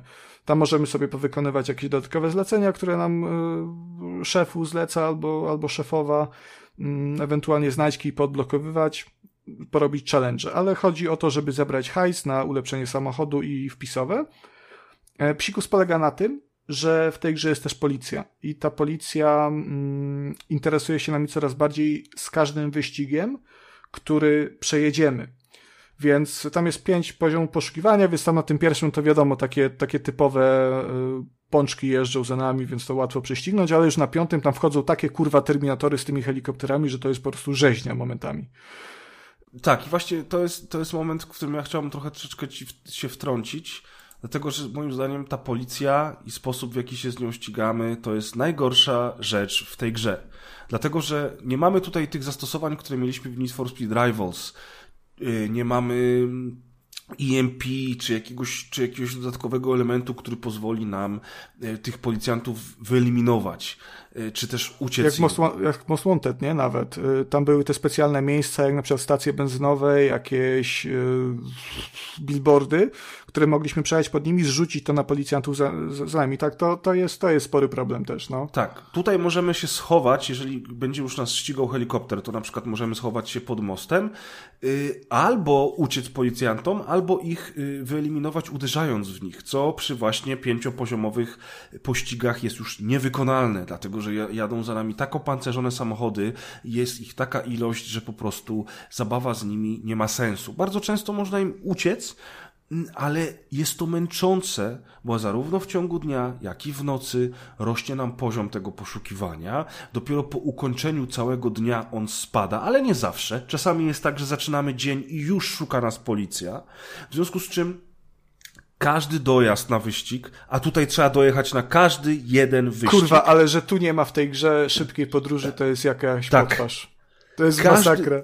Każdy dojazd już w połowie pierwszego tygodnia, a później to już za każdym razem, wiąże się z tym, że musimy unikać policji. Unikanie policji przez pierwsze kilka godzin jest spoko. Patrzymy na minimapę, zastanawiamy się, jak dojechać do tego miejsca wyścigu, żeby uniknąć radiowozów. Jedziemy w tunelu, więc jedziemy powoli, bo przed nami jedzie radiowóz, ale mamy troszeczkę adrenalinę, bo teraz co się stanie, jeżeli w tym tunelu z naprzeciwka przyjedzie kolejny radiowóz? No, zauważą mnie, będę musiał uciekać. Ale po pierwszych kilku godzinach za każde jedno przejechanie wiąże się z tą pierdoloną policją i to jest tak męczące i tak nużące, że jak masz 15 minut albo 20 minut wolnego czasu i myślisz sobie, hmm, pojechałbym jeden wyścig w Need for Speedzie, bo zapomniałeś już o tym, że za każdym razem będziesz musiał uciekać przed policją. Odpalasz Need for Speeda i mówisz, kurwa, jednak nie pojadę tego wyścigu, bo te 20 minut to mi zajmie dojechanie do celu, dlatego że co chwilę będę musiał uciekać przed tą cholerną policją. A policja ma rubber bending i nawet jak uciekasz Bugatti i wyskoczysz z platformy, która po prostu spowoduje, że przelecisz kilometr nad miastem wylądujesz w zupełnie innej dzielnicy, to patrzysz nagle w trakcie lotu, a najniższej klasy pączek który cię ścigał, dostał właśnie takiego turbo, że wyleciał i leci koło ciebie, kurczę, niczym w Gwiezdnych Wojnach, spadacie razem na ziemię i pościg trwa dalej.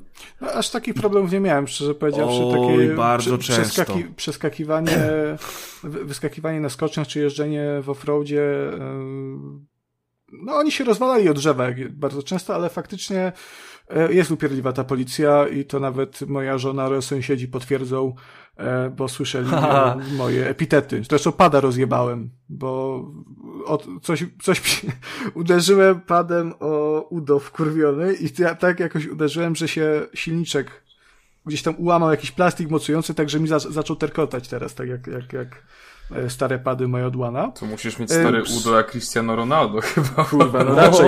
No, to przez ten rowerek stacjonarny. To od Ring Fita, no tam jest takie jedno ćwiczenie, to, to dlatego.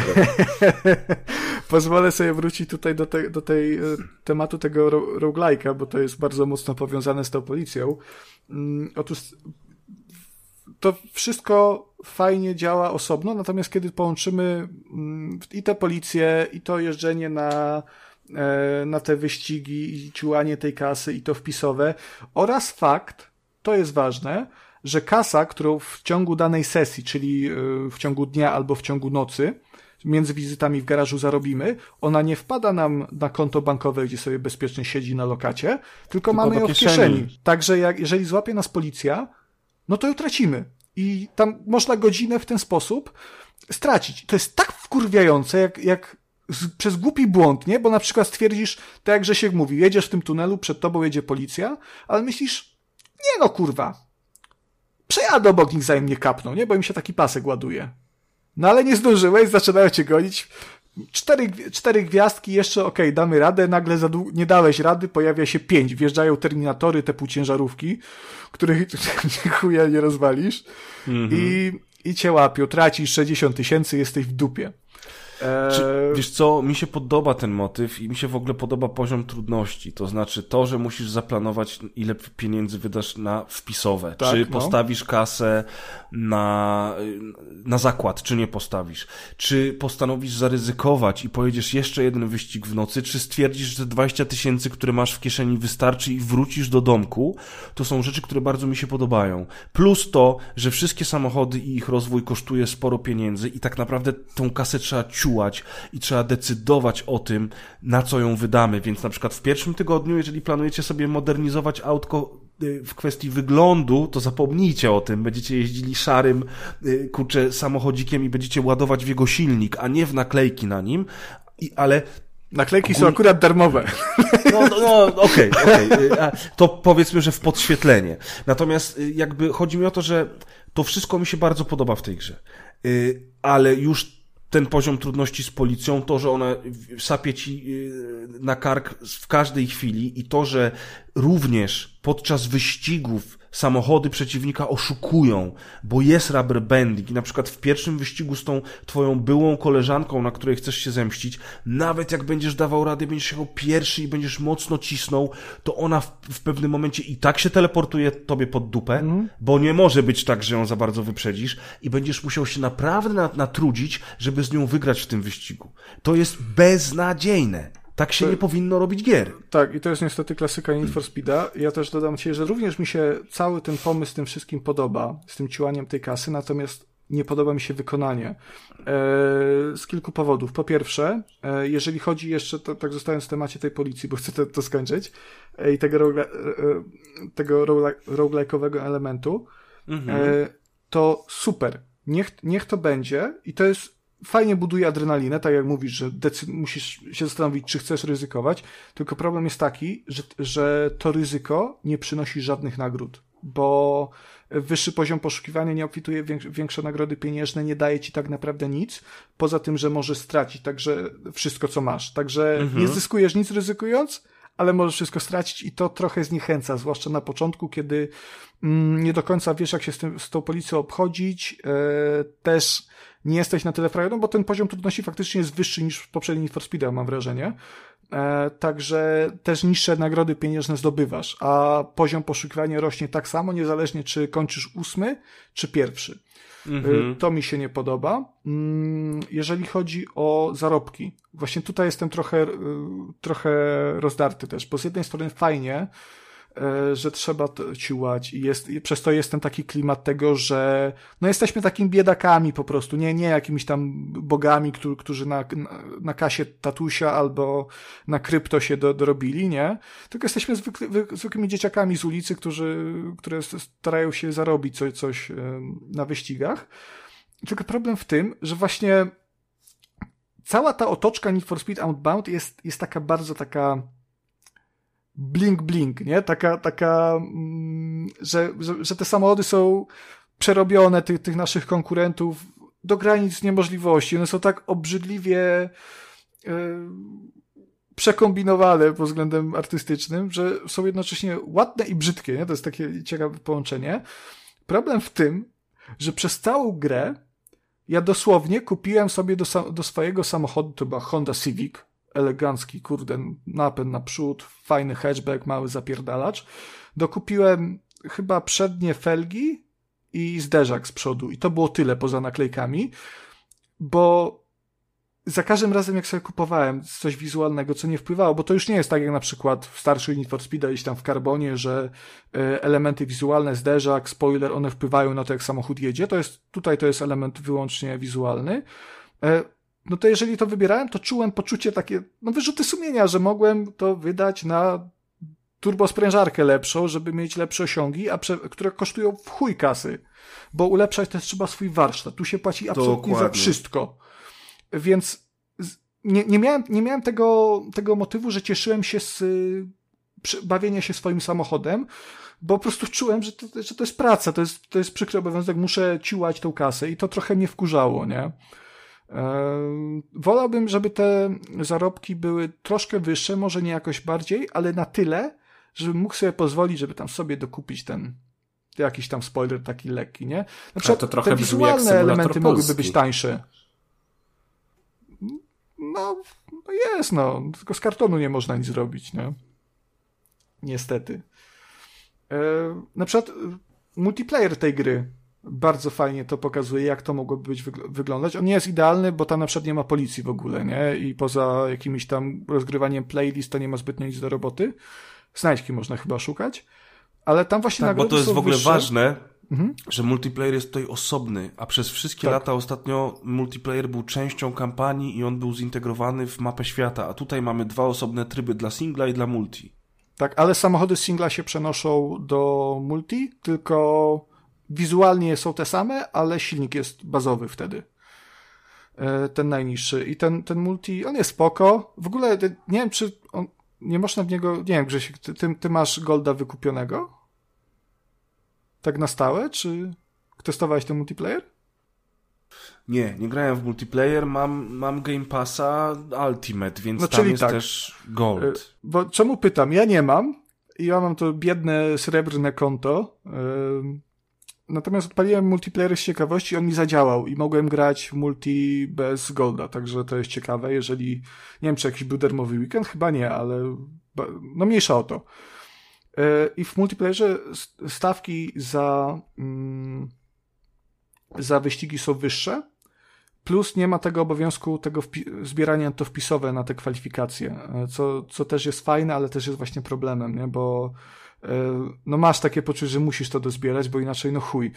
Fajne jest natomiast to, że jeżeli na koniec tygodnia, bo to może słuchaczy interesuje, jeżeli na koniec tygodnia nie mamy odpowiednio ulepszonej bryki z konkretnej kategorii, która jest wymagana do wzięcia udziału w wyścigu oraz albo e, odpowiedniej ilości kasy, no to to nie jest game over, gra wraca po prostu do poprzedniego dnia, do piątku, tylko z całym progresem, który zachowaliśmy, więc możemy sobie na spokojnie e, dozbierać e, kasę, czy, czy ulepszyć samochód na tyle, że móc wziąć udział. Mm, także to jest przynajmniej fajnie pomyślane. Tylko znowu, kurwa, czy, te, czy ten typ progresji jest potrzebny? Na przykład Underground, w Undergroundzie też były takie wyścigi ligowe, to się URL nazywały w dwójce.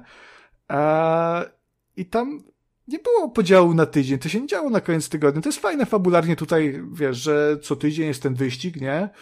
Mhm. E, jest jakaś ta adrenalina, ale jaki to ma sens, jeżeli tak naprawdę ten, ten limit tych dni jest, jest iluzją, bo możesz sobie powtarzać ten, ten, ten piątek czy tam sobotę, ile tylko chcesz. No takie to jest dziwne.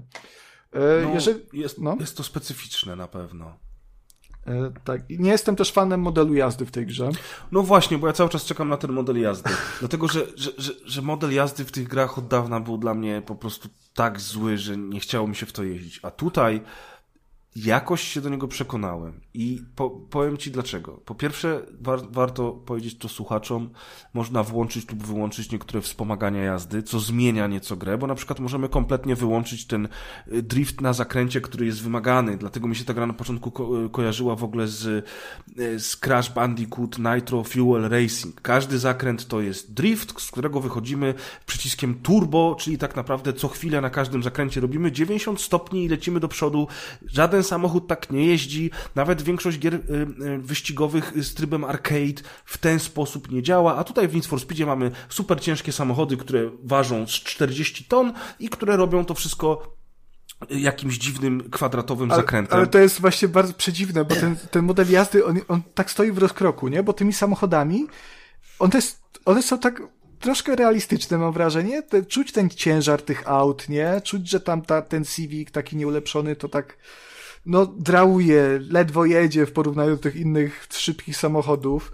E, to poczucie prędkości też ty, tych nieulepszonych samochodów jest bardzo niskie, także to jest super, a jednocześnie no ten drift jest tak jak mówisz, wymagany e, i żeby nie było, tam, tam jest coś takiego, bo yy, mamy dopalacz w tej grze.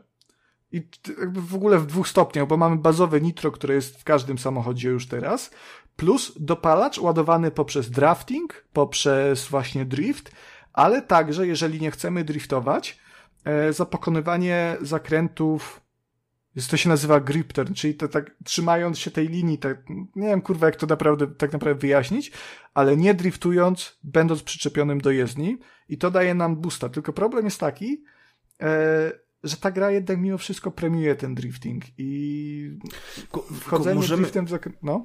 Tak, ona premiuje drifting, ale model jazdy zmienia się w momencie, w którym wyłączymy ten system tap to drift. Możemy to wyłączyć dla każdego samochodu z osobna w opcjach wspomagania i wtedy nagle samochód zaczyna jeździć normalniej, do tego każdy samochód możemy tuningować. Tuningować y, handling jego, i tak dalej.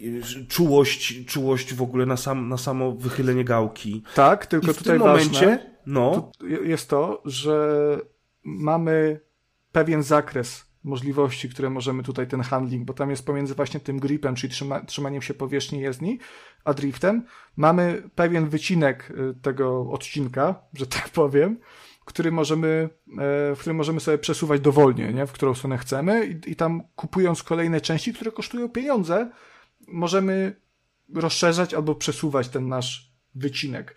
Mm, tylko wiesz, ciężko jest poeksperymentować, jeżeli tak naprawdę musimy wiedzieć, co kupujemy, nie? Też to jest problem.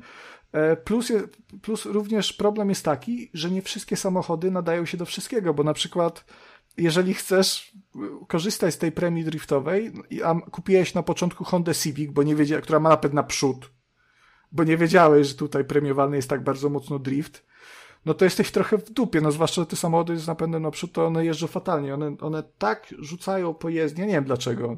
Na, tam jest taka trasa jedna na torach, tam dantejskie sceny się działy za każdym razem, to kurwa loteria była. Mm, także jeżeli gracie w Unbound, to bierzcie sobie jakiegoś Chargera, żeby miał napęd naprzód, ewentualnie szybsze auta yy, z napędem na cztery koła. Nissan Skyline jest zajebisty. Yy, to polecam. O ile akurat będą chciały skręcać, bo miałem parę razy. Ja właśnie nie wyłączyłem tego Tap to Drift. Yy, muszę aż sobie z ciekawości to chyba sprawdzę, jak to wypada, jeżeli to jest wyłączone. Bo miałem, miałem problem taki, że te samochody bardzo często mi odmawiały posłuszeństwa i stwierdzały, że a ja teraz nie skręcam. Mimo, że prędkość odpowiednia, mimo, że tapnięte, nawet przytrzymane i, i chuj, nie? Jedziesz w ścianę. Także, także to było wesołe. No, no, no nie jestem fanem tego modelu jazdy i... Mm. Kurwa, no, no, strasznie. No, ten model jazdy jest specyficzny. Ja wolę model jazdy z Grid czy z Forza Horizon, gdzie to są modele bardziej Simcade, przy czym Grid jest bardzo mocno zręcznościowy. No właśnie Forza, Forza Horizon też. Wydaje mi się, Ale że... w Forza Horizon można troszeczkę tam wyłączyć część rzeczy, dzięki czemu ten tryb jednak jest bardziej zbliżony do Simcade, chociaż dalej jest on zręcznościowy. A to, co się dzieje w Need for Speedzie, to nawet jest dla mnie ciężkie do opisania, no bo, no bo nie wiem, taki Blair, czy Ridge Racer, to są też gry zręcznościowe, ale tam te samochody jeżdżą jak samochody, nie? A w mhm. Need for Speedach od wielu lat te samochody to zachowują się tak dziwacznie, że ciężko to nazwać w ogóle jazdą. A mimo wszystko, a mimo wszystko w Unbound po tych lekkich ustawieniach, po zmianach, y, które mogę sobie zrobić z samochodem, jeździ mi się naprawdę przyjemnie i jakoś się wciągnąłem. Tylko ja nie wiem, czy to jest kwestia tego, że tutaj ten model jazdy jest inny, czy to jest jednak kwestia tego, że, że pasuje mi klimat, to przepiękne miasto, y, ten poziom trudności, a przez to wszystko z, z modelem jazdy mam po prostu syndrom sztokholmski. No wydaje, wydaje mi się, że to jest ta opcja z tym syndromem sztokholmskim, bo ja miałem jednak podobnie, że bardziej kupował mnie e, sam pomysł na gameplay, mimo że nie był idealny i o dziwo klimat, bo e, to, co jest Unbound, to absolutnie nie są moje klimaty. Ja jestem od, od lat przy muzyce metalowej, punkowej, e, rapsy i, i te, tego typu liczne klimaty, to nie jest mój konik. E, natomiast no tutaj w pewnym momencie mnie to kupiło i nawet zacząłem słuchać tej muzyki, która tutaj jest. O, e, jeny. Jest, straszna. Jest, straszna jest? Jest straszna, naprawdę. A jak już wchodzą te polskie piosenki, to mam taki cringe. To, to polskie piosenki może nie, ale tam te kawałki, te niemieckie na przykład, tam Honda Civic albo In Meinem Benz. Bardzo to już mnie, w ogóle... Bardzo mnie ranicie w tej chwili, panowie. Ile taka techniawa u mnie teraz. Tam mi jak, jakoś właśnie o dziwo przypasowało, aż, aż, nie, może dlatego, że to są jakieś takie, one mi staro brzmią strasznie, takie jak właśnie klimaty trochę lat 90., szczerze powiedziawszy. Właśnie ta techniawka i takie niemieckie rapy. E, ale, nie wiem, urocze to jest dla mnie. Mm. Coś jeszcze tutaj miałem mówić o tym klimacie. I kurwa zapomniałem. No widzisz, starość, nie radość, skleroza. No, no to jest, to jest strach. E, ale prawa graficzna to jest bardzo ładna na przykład. E, wręcz przepiękna bym powiedział, bo um, to jest ciekawe połączenie przede wszystkim, bo mamy naprawdę grafikę, która popycha rynek gier coraz bardziej w kierunku tej granicy fotorealizmu. E, I to miasto w deszczu, nie? Tam te górskie tereny o, o wschodzie słońca, to wygląda absolutnie przepięknie. Modele samochodów też są mega. A na to wszystko nałożono ten, ten filtr też było w zwiastunach i to jest też bardzo kontrowersyjna kwestia. Ten taki komiksowy, e, czerpiący mm, z, jak to powiedzieć, z rysunków graffiti, malunków graffiti może bardziej. I z anime e, też. Czy anime? Poniekąd Trochę. tak, ale też nie, nie jakoś bardzo. Nie, nie powiedziałbym, że to jest anime. To jest, to, to jest bardziej to graffiti jednak. Anime mi się kojarzy z czymś innym. E, ale super to wygląda. Te, ten dym taki, taki rysunkowy, mm, komiksowy, ekstra. I to, że te, ci bohaterowie na przerywnikach filmowych są e, cel shadingowi, też, też wypada naprawdę bardzo, bardzo super. Mm, także jak dla mnie to pod względem graficznym to jest olbrzymi plus ta gra. E, I też dowód na to, że jednak tak wyglądające gry w otwartym świecie mogą działać w 4K na konsoli i w, większości, przez większość czasu niezachwianych 60 klatkach na sekundę, bo tam zdarzają się spadki, e, ale, ale to ta gra działa super, tak, tak, tak czy tak, przez mm -hmm, 99% czasu. Są jakieś tam, jakiś pop-up tekstur, zdarza się od czasu do czasu, e, jest trochę błędów, bo kilka razy mi samochód wystrzeliło po prostu w powietrze, albo zaczął nagle tak dziwnie spadać po wyskoku i uderzeniu o jakąś skałę tak w zwolnionym tempie. Są takie problemy, ale to nie jest nic, co wpływa jakoś bardzo na komfort mm, samej rozgrywki. Także, także dla mnie super. Need for Speed Unbound e, to jest gra, którą, która może nie jest fantastyczna, to nie jest coś niesamowitego, natomiast jest to bardzo dobry fundament, żeby kolejna część, powiedzmy Unbound 2, był czymś naprawdę prześwietnym. Jeżeli wyeliminują te problemy, które tu są, stwikują parę mechanik, to może być naprawdę coś mega moim zdaniem.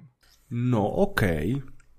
Reszta siedzi cicho, nie graliście? Nie, nie graliśmy właśnie, ale, ale też już chyba, no to była bardzo wyczerpująca recenzja, myślę.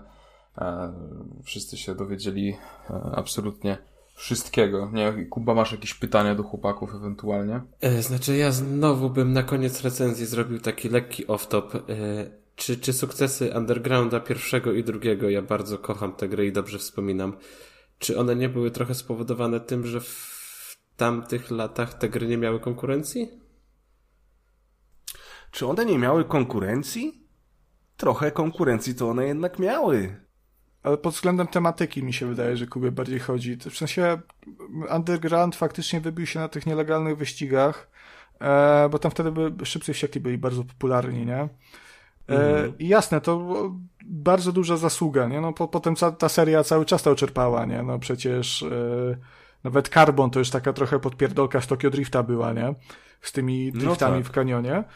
E, I to super był, super był moment, żeby te gry wydać, natomiast one same w sobie były po prostu bardzo dobrymi grami. E, a ostatnio no Need for Speed, no no tak średnio bym powiedział, tak średnio. No, one na pewno robiły dużo dobra oprawą, muzyką, ty, ty, tym settingiem, klimatem, ale też miały jakiś taki model jazdy, który był po prostu w miarę udany, no i czy sukces Undergrounda to była kwestia braku konkurencji? Nie wydaje mi się. E, okej, okay, faktycznie może tam może tam, jeżeli chodzi o ten pomysł na siebie i takie trochę, taką podpierdolkę z Fast and Furious plus ten wiejski tuning, który tam był obowiązkowy wtedy, to, to może to było coś, czym oni się na tle konkurencji przez chwilę wyróżniali. Y, ale to po prostu była ogólnie jako całokształt naprawdę dobra gra. Ona miała wiele trybów E, pamiętacie, tam był circuit i był sprint i był... Street Exy były, dragi, dragi, kurwa, czego tak, tam nie było. Drift. tam było. Tam było no. mnóstwo fajnych rzeczy, tam była dobra kariera i te kilka odsłon, które się pojawiło po Undergroundzie też dawało radę. I, tak naprawdę wydaje mi się, że te gry dalej byłyby super. To, dokładnie dwie. Bo był Most, Most Wanted, który był fenomenalny. No tak, to była genialna gra. Carbon, który czasy. był ok, a potem jeszcze trochę posypał. Był Pro Street, który był dziwny i gracze trochę, i on był spoko, ale, ale był w zupełnie innym klimacie. I wtedy w 2009 roku na świat przyszedł, czy, przepraszam, ósmym, przyszedł Under Kurwa Cover, który jest tak zjebaną grą, He że kompletnie zabił cały ten klimat y, uliczny i, i tuningowy w Need for Speedzie. To jest, Undercover to jest absolutnie najgorsza gra, gra serii, w którą nie warto grać. Ja sobie do tego wróciłem chyba dwa lata temu. Ja pamiętam do dzisiaj zresztą, jak ojciec mi przyniósł płytkę y, jak najbardziej oryginalną z Undercoverem. Ja to wrzuciłem sobie go peceta. Ja już wtedy, w 2008 roku, mając 12 lat, wiedziałem, że to jest kurwa fatalna gra, mimo że ja się zagrywałem w Gotika. Ale Undercover był dla mnie znaczy, po prostu under, Undercover cierpiał przez to, że oni poszli w ten, też w ten klimat fabuły, nie? Jakiegoś tam kryminalnego nie, to, w ogóle filmu. To było słabe swoją drogą, ale Undercover on miał chujowy gameplay, tam się jeździło źle, on graficznie był jakiś taki kurwa brzydki, on był żółty, jakby obsikany.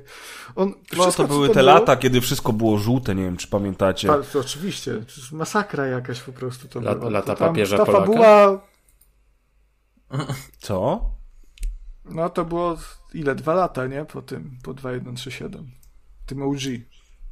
Aha. Dlatego żółte. Aha.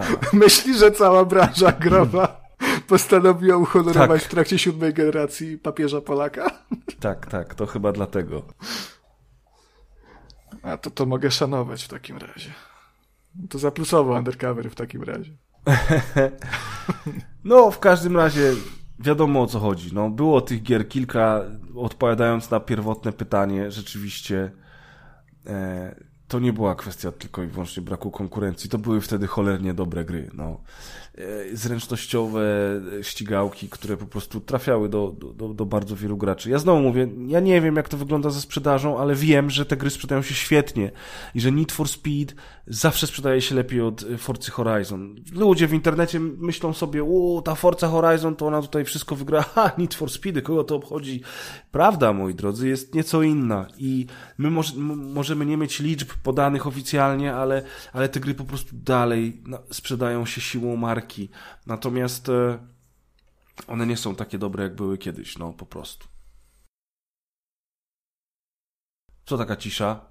Wyrzuciło mnie z Nie, internetu? nie. tak ładnie mówisz, Grzesiu, że po prostu się słuchamy cały czas. Uważnie. Pięknie mówię, Pięknie. ale niestety coraz gorzej, bo jestem, tak jak mówiłem, jestem przeziębiony, strasznie dużo dzisiaj mówimy i ja na pewno jak zwykle gadam i gadam, więc ja muszę powoli się z wami pożegnać, podziękować wam za zaproszenie, ale już po prostu troszeczkę po dwóch i pół godziny potrzebuję jednak troszeczkę odpoczynku od tego mówienia. Tak, Także to my się dopiero was- rozkręcamy tutaj. Domyślam się, natomiast przepraszam was bardzo, ale, ale po prostu ja już będę powoli uciekał. Mam nadzieję, że mam nadzieję, że co, na coś tam się przydałem i dziękuję za zaproszenie. My bardzo Dziękujemy dziękujemy za za, wizytę. za przybycie. Dokładnie. I mamy nadzieję, że do usłyszenia. Oczywiście i bardzo chętnie. Także wszystkiego dobrego, pozdrowienia dla słuchaczy i do usłyszenia następnym razem. Zdrówka i papa. Pa. No dzięki, Zdrówka. hejko. Pa! Tak, także tyle jeśli chodzi o Need for Speed. Była to bardzo wyczerpująca recenzja. Konrad z Grześkiem dali radę. Myślę wzorowo. Myślałem, że Eee, powiesz, A teraz trochę czadu. zmiana narracji, ponieważ Kuba nam opowie o grze, która też wygrała statuetkę podczas The Game Awards. E, Jest to gra pod tytułem Marvel Snap. I oczywiście wygrała w kategorii najlepszej gry mobilnej. E, nagroda jak najbardziej zasłużona. Mm, szczególnie jeżeli weźmiemy pod uwagę mój ostatni tydzień, trochę dłużej, który spędziłem z tą produkcją. No teraz jestem jeszcze na tej fazie zachwytów, więc, więc te, też bym pewnie przyznał e, tę nagrodę. Ale no, tak czuję, że w końcu znalazłem jakąś taką grę mobilną dla siebie, która pasuje mi pod wieloma, wieloma względami. Bo ogólnie, jak już słuchacze pewnie wiedzą, ja raczej stronię od mobilek i, i nie gram na telefonie. E, próbowałem Diablo Immortal, no ale nie siadło. Po, po jakimś, e, nie wiem, tygodniu takiego lekkiego grania dałem sobie spokój. E, później próbowałem jeszcze jakichś takich kilku mniejszych gierek, ale no nic mnie nie wciągnęło na dłużej. E, I sprawy się teraz troszkę mają inaczej, jeśli chodzi o Marvel Snap, bo, bo faktycznie w to gram i ciężko mi się oderwać nawet miejscami. E, Może dlatego, że jest to karcianka. A jak wszyscy dobrze wiemy, kocham karcianki. Karcianki są najlepsze, chociaż wcale nie gram w nie jakoś tak, tak super często i bez przerwy, że, że sprawdzam mm, każdy tytuł, ale zawsze jak zaczynam grać, to, to bardzo się angażuję. A to, co mi się najbardziej podoba w Marvel Snap, to może zaskoczy wszystkich. Wcale nie chodzi tutaj o otoczkę i tych super bohaterów, którzy się ciągle tam pojawiają i gra jest im poświęcona, bo ja tak naprawdę nie lubię tych klimatów super, super bohaterskich.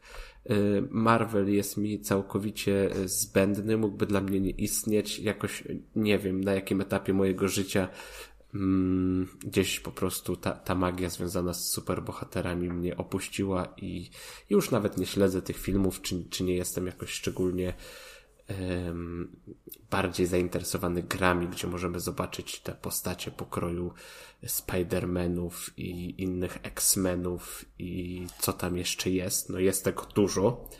Mm, zaraz też nie chcę te, Batman no jest. właśnie wiedziałem, że będziesz próbował mnie podpuścić, aż tak to się tam wyznaje, że to są inne te e, inne, inne uniwersa, tak? Chyba? Tak to można nazwać. Tak, bo światy są chyba wewnątrz uniwersum. Także, także tu nie chodzi o to, że, że, Nie, przepraszam, Ziemie są wewnątrz uniwersum. że jest to Może być Ziemia 831. że jest to gra z, z Marvel w tytule, a, a mnie sam koncept tej karcianki, bo to są naprawdę takie szybkie starcia, y, małe talie mm, i to się tak kręci, że ciężko przestać po jednym meczu, że chce się spróbować jeszcze raz, bo nawet w obrębie jednej talii, jeśli gra- gramy mm, jednym setem, jednym dekiem, to środowisko zostało w taki sposób zaprojektowane, że wymusza na nas inne rozwiązania i, i bardzo często musimy w szybki sposób adaptować się do sytuacji. I już postaram się to w miarę skrzętnie wyjaśnić, na czym to wszystko polega. Otóż mm, to jest bardzo trudne wytłumaczyć słowami zasady gry karcianej, ale postaram się, zobaczymy. E, Otóż pojedynki rozgrywają się w trzech liniach, czyli mamy rządek e, lewy, środkowy i prawy. Teraz każdy standardowy mecz rozgrywa się w sześć tur. To może być różne w zależności od specjalnych wydarzeń, ale takim standardem jest, jest tur. E, My z przeciwnikiem zagrywamy swoje tury w tym samym czasie, czyli tu jest po prostu wypuszczenie karty, kliknięcie, że jesteś gotowy i czekasz co w tym czasie zrobi przeciwnik, jeśli on też ym, przyzna, że jest gotowy, to wasze karty się odsłaniają i widzicie efekt tego, co tam się wydarzyło. Teraz na każdej z tych linii jest inne pole środowiska, czyli coś tam specjalnego się dzieje. I czasami to będą y, dodatkowe mm, punkty dla kart tam zagranych. Czasami będzie to niemożliwość w ogóle zagrania karty w tej linii. Czasami będzie to coś, co wywróci grę do e, góry nogami, na przykład dodając mm, siódmą turę lub wpychając ci w ręce nagle pięć dodatkowej many. Oczywiście to, co dzieje się w tych, w tych regionach, dotyczy dwóch graczy, więc, więc tutaj jest ten nasz moment, żeby się zaadaptować do, do sytuacji. One też odkrywane są stopniowo, czyli na początku gry widzimy tylko jeden, po drugiej turze drugi i po trzeciej turze trzeci. I to jest bardzo fajny koncept, który się się świetnie sprawdza właśnie na szybkich starciach, gdzie nie musimy jakoś specjalnie długo czekać na ruch przeciwnika, nie możemy sobie kombinować już w międzyczasie. W sumie e, już mniej więcej w drugiej, trzeciej turze wiemy, jak ta gra się z naszej strony dalej potoczy. E, No i jest super to jest. Bardzo, bardzo mi się podoba ten koncept. Często się zdarzają jakieś w ogóle rzeczy nieprzewidziane i, i, i te karty, mm, choć są opisane w bardzo prosty i przystępny sposób, gdzie e, wszystko jest mm, dość łatwe do zrozumienia po, po zapoznaniu się z zasadami i opisami kart, one mają w sobie na tyle dużo mocy i, i ukrytych mechanik, że potrafią e, wywrócić rozgrywkę do góry nogami. Bardzo, bardzo pochwaliłbym tutaj twórców za to, że tak skrzętnie mm, potrafili skondensować zawartość te, tej gry i uczynić ją przystępną w sumie dla, dla każdego gracza już po, po samouczku, a głębi taktycznej na pewno trochę tam jest. Mm, Teraz tak, co jeszcze ważnego? No, te co turę, te karty, yy, oczywiście w pierwszej turze mamy jeden, no nazwijmy to punkt energii, punkt many, więc możemy zagrać kartę, która jest warta jeden, ma wartość, e, przepraszam, nie wartość, tylko koszt jeden. W drugiej turze to już będzie dwa, trzy, cztery, pięć i sześć. Każda karta ma, ma, ma swój koszt, ma swoją siłę. Chodzi o to, by na planszy w tych trzech e, regionach mieć w dwóch przewagę, czyli musimy mieć ponad 50% e, przewagi nad przeciwnikiem, musimy zająć dwa z trzech regionów. I to są tak e, zasady wytłumaczone na szybko, ale myślę, że udało mi się to dość skrzętnie objaśnić. Czy udało mi się, czy tylko dla mnie to wydaje się klarowne teraz? Jeszcze jak? Bardzo ładnie, Kubo. To, to, to cieszę się. Mam nadzieję, że, że słuchacze będą mieli podobnie. Mm. I teraz tak, można by się zastanawiać, czy to jest gra pay to win, bo przecież oczywiście mamy do czynienia tutaj z darmową grą y, multiplayer, karcianką, więc wszystkie narzędzia podane jak na tacy do tego, żeby, żeby zrobić grę, na której będzie można zarobić ogrom hajsu. Ja sobie gram od ponad tygodnia, nie wydałem żadnej złotóweczki i szczerze mówiąc, mm, do tej pory nie miałem nawet ochoty wydać. Nic nie rzuciło mi się w oczy na tyle bym bym chciał wydać, żebym zobaczył, że jeżeli teraz coś tu kupię, to nagle stanę się dużo, dużo, dużo lepszy niż rywale. Gram sobie spokojnie, jest Season Pass, odblokowuję sobie kolejne karty, yy, można je ulepszać, wykonywać misje, oczywiście dostaje się punkty, to się jakoś tak pomału kręci. E, pewnie jak wyłoży się na to troszkę pieniążków, to, to jest szybciej, jest ładniej, bo można kupować mm, alternatywne yy, wyglądy kart, na przykład za dodatkowe e, pieniążki. No szybszy rozwój też pewnie wchodzi w grę. Tak jak mówię, ja nie odczułem, nie zostałem zmuszony do tego, żebym e, miał, żebym musiał kupić cokolwiek i za cokolwiek zapłacić. Jak najbardziej w takim e, racjonalnym wymiarze jest to gra darmowa i, i sobie gram i wygrywam i, i, i nie płaczę, że, że teraz chcą ode mnie pieniędzy i że koniec tutaj, skończyło się free to play. Mm, no i to chyba tak, tak pokrótce takie największe e, elementy tej gry. Nie ma się tutaj co za bardzo rozpisywać, rozgadywać.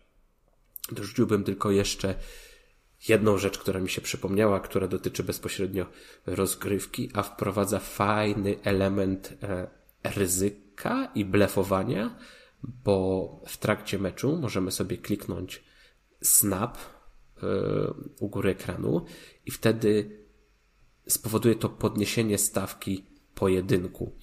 E, I teraz tak, jeżeli my sobie klikniemy i przeciwnik kliknie, to ona urośnie do najwyższej możliwej wartości i wtedy za wygraną otrzymamy 8 e, punktów lub stracimy 8 punktów do naszego oficjalnego rankingu. Także jeżeli widzimy w trakcie meczu już tam od, od drugiej, trzeciej tury, że mamy przewagę, to, to wystarczy skliknąć snap, troszkę postraszyć przeciwnika. E, wiele osób też się wycofuje wtedy z gry, albo my się możemy wycofać, bo jeżeli się wycofamy, to tych punktów w razie porażki po prostu stracimy mniej. E, mała rzecz, a cieszy i dodaje takiego do, do, dodatkowego animuszu do tych podtyczek. E, na początku w ogóle z tego nie korzystałem, ale jak już trochę te moje gry się uspokoiły, to zacząłem zwracać na to uwagę i korzystać z tego. Mm, no dobra, wydaje mi się, że tak e, udało mi się omówić na, najważniejsze elementy. Czy jakieś pytania są, moi drodzy koledzy podcasterzy? Ja tylko chciałem powiedzieć, że mm, ani mobilki, ani karcianki to nie są w ogóle gry w moim stylu, ale też... Dziękujemy, Kacper. Teraz możemy przejść dalej. Ale nie, no to jest jakby dopiero wstęp, nie? A to jest dopiero początek. Mogę równie dobrze powiedzieć, że ja chciałem tylko powiedzieć, e, że jestem weganinem. Ale, e, no, kontynuując. E, ostatnio właśnie słuchałem Giant Bombcastu Mm, jednego z nowych epizodów i tam właśnie strasznie zachwalali Marvel Snapa i mówili, że to jest w ogóle tak uzależniające, że nawet jak jest jakaś długa cutscenka w grze, w którą grałem na konsoli, czy też na PC, to po prostu wyciągają telefon i sobie klikają tego Marvel Snapa, że to jest po prostu strasznie uzależniające. Trochę to przykre moim zdaniem, tak szczerze powiedziawszy. No i potem właśnie jak, jak to zdobyło nagrodę na The Game Awards, to stwierdziłem, że Muszę spróbować. Jeszcze tego nie zrobiłem, więc to nie będzie taka ładna puenta, jak się zapowiadało.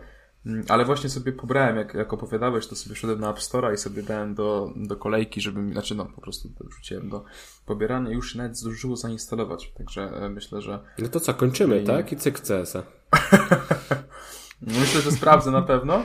E, kurczę, Hearthstone przez chwilę kiedyś grałem na mobilkach, to było, było spoko. Ale wiesz, Hearthstone jest dużo bardziej rozbudowany i wymaga No i super, że to mówisz właśnie, bo Hearthstone był na mój mały mózg za trudny. I to i jest doskonała informacja w takim wypadku. No, tutaj Marvel Snap jest dużo prostszy. Teraz jeszcze no tylko chcę sprawdzić, bo nie chcę się pomylić, z ilu kart zbudowana jest nasza nasza talia, nasz deck i to będzie albo 12, albo 14, ale jako, że ma to duże znaczenie, to, to ja sobie zerknę, żeby nie było. Mm. Teraz Konrad. I to jest 12 kart.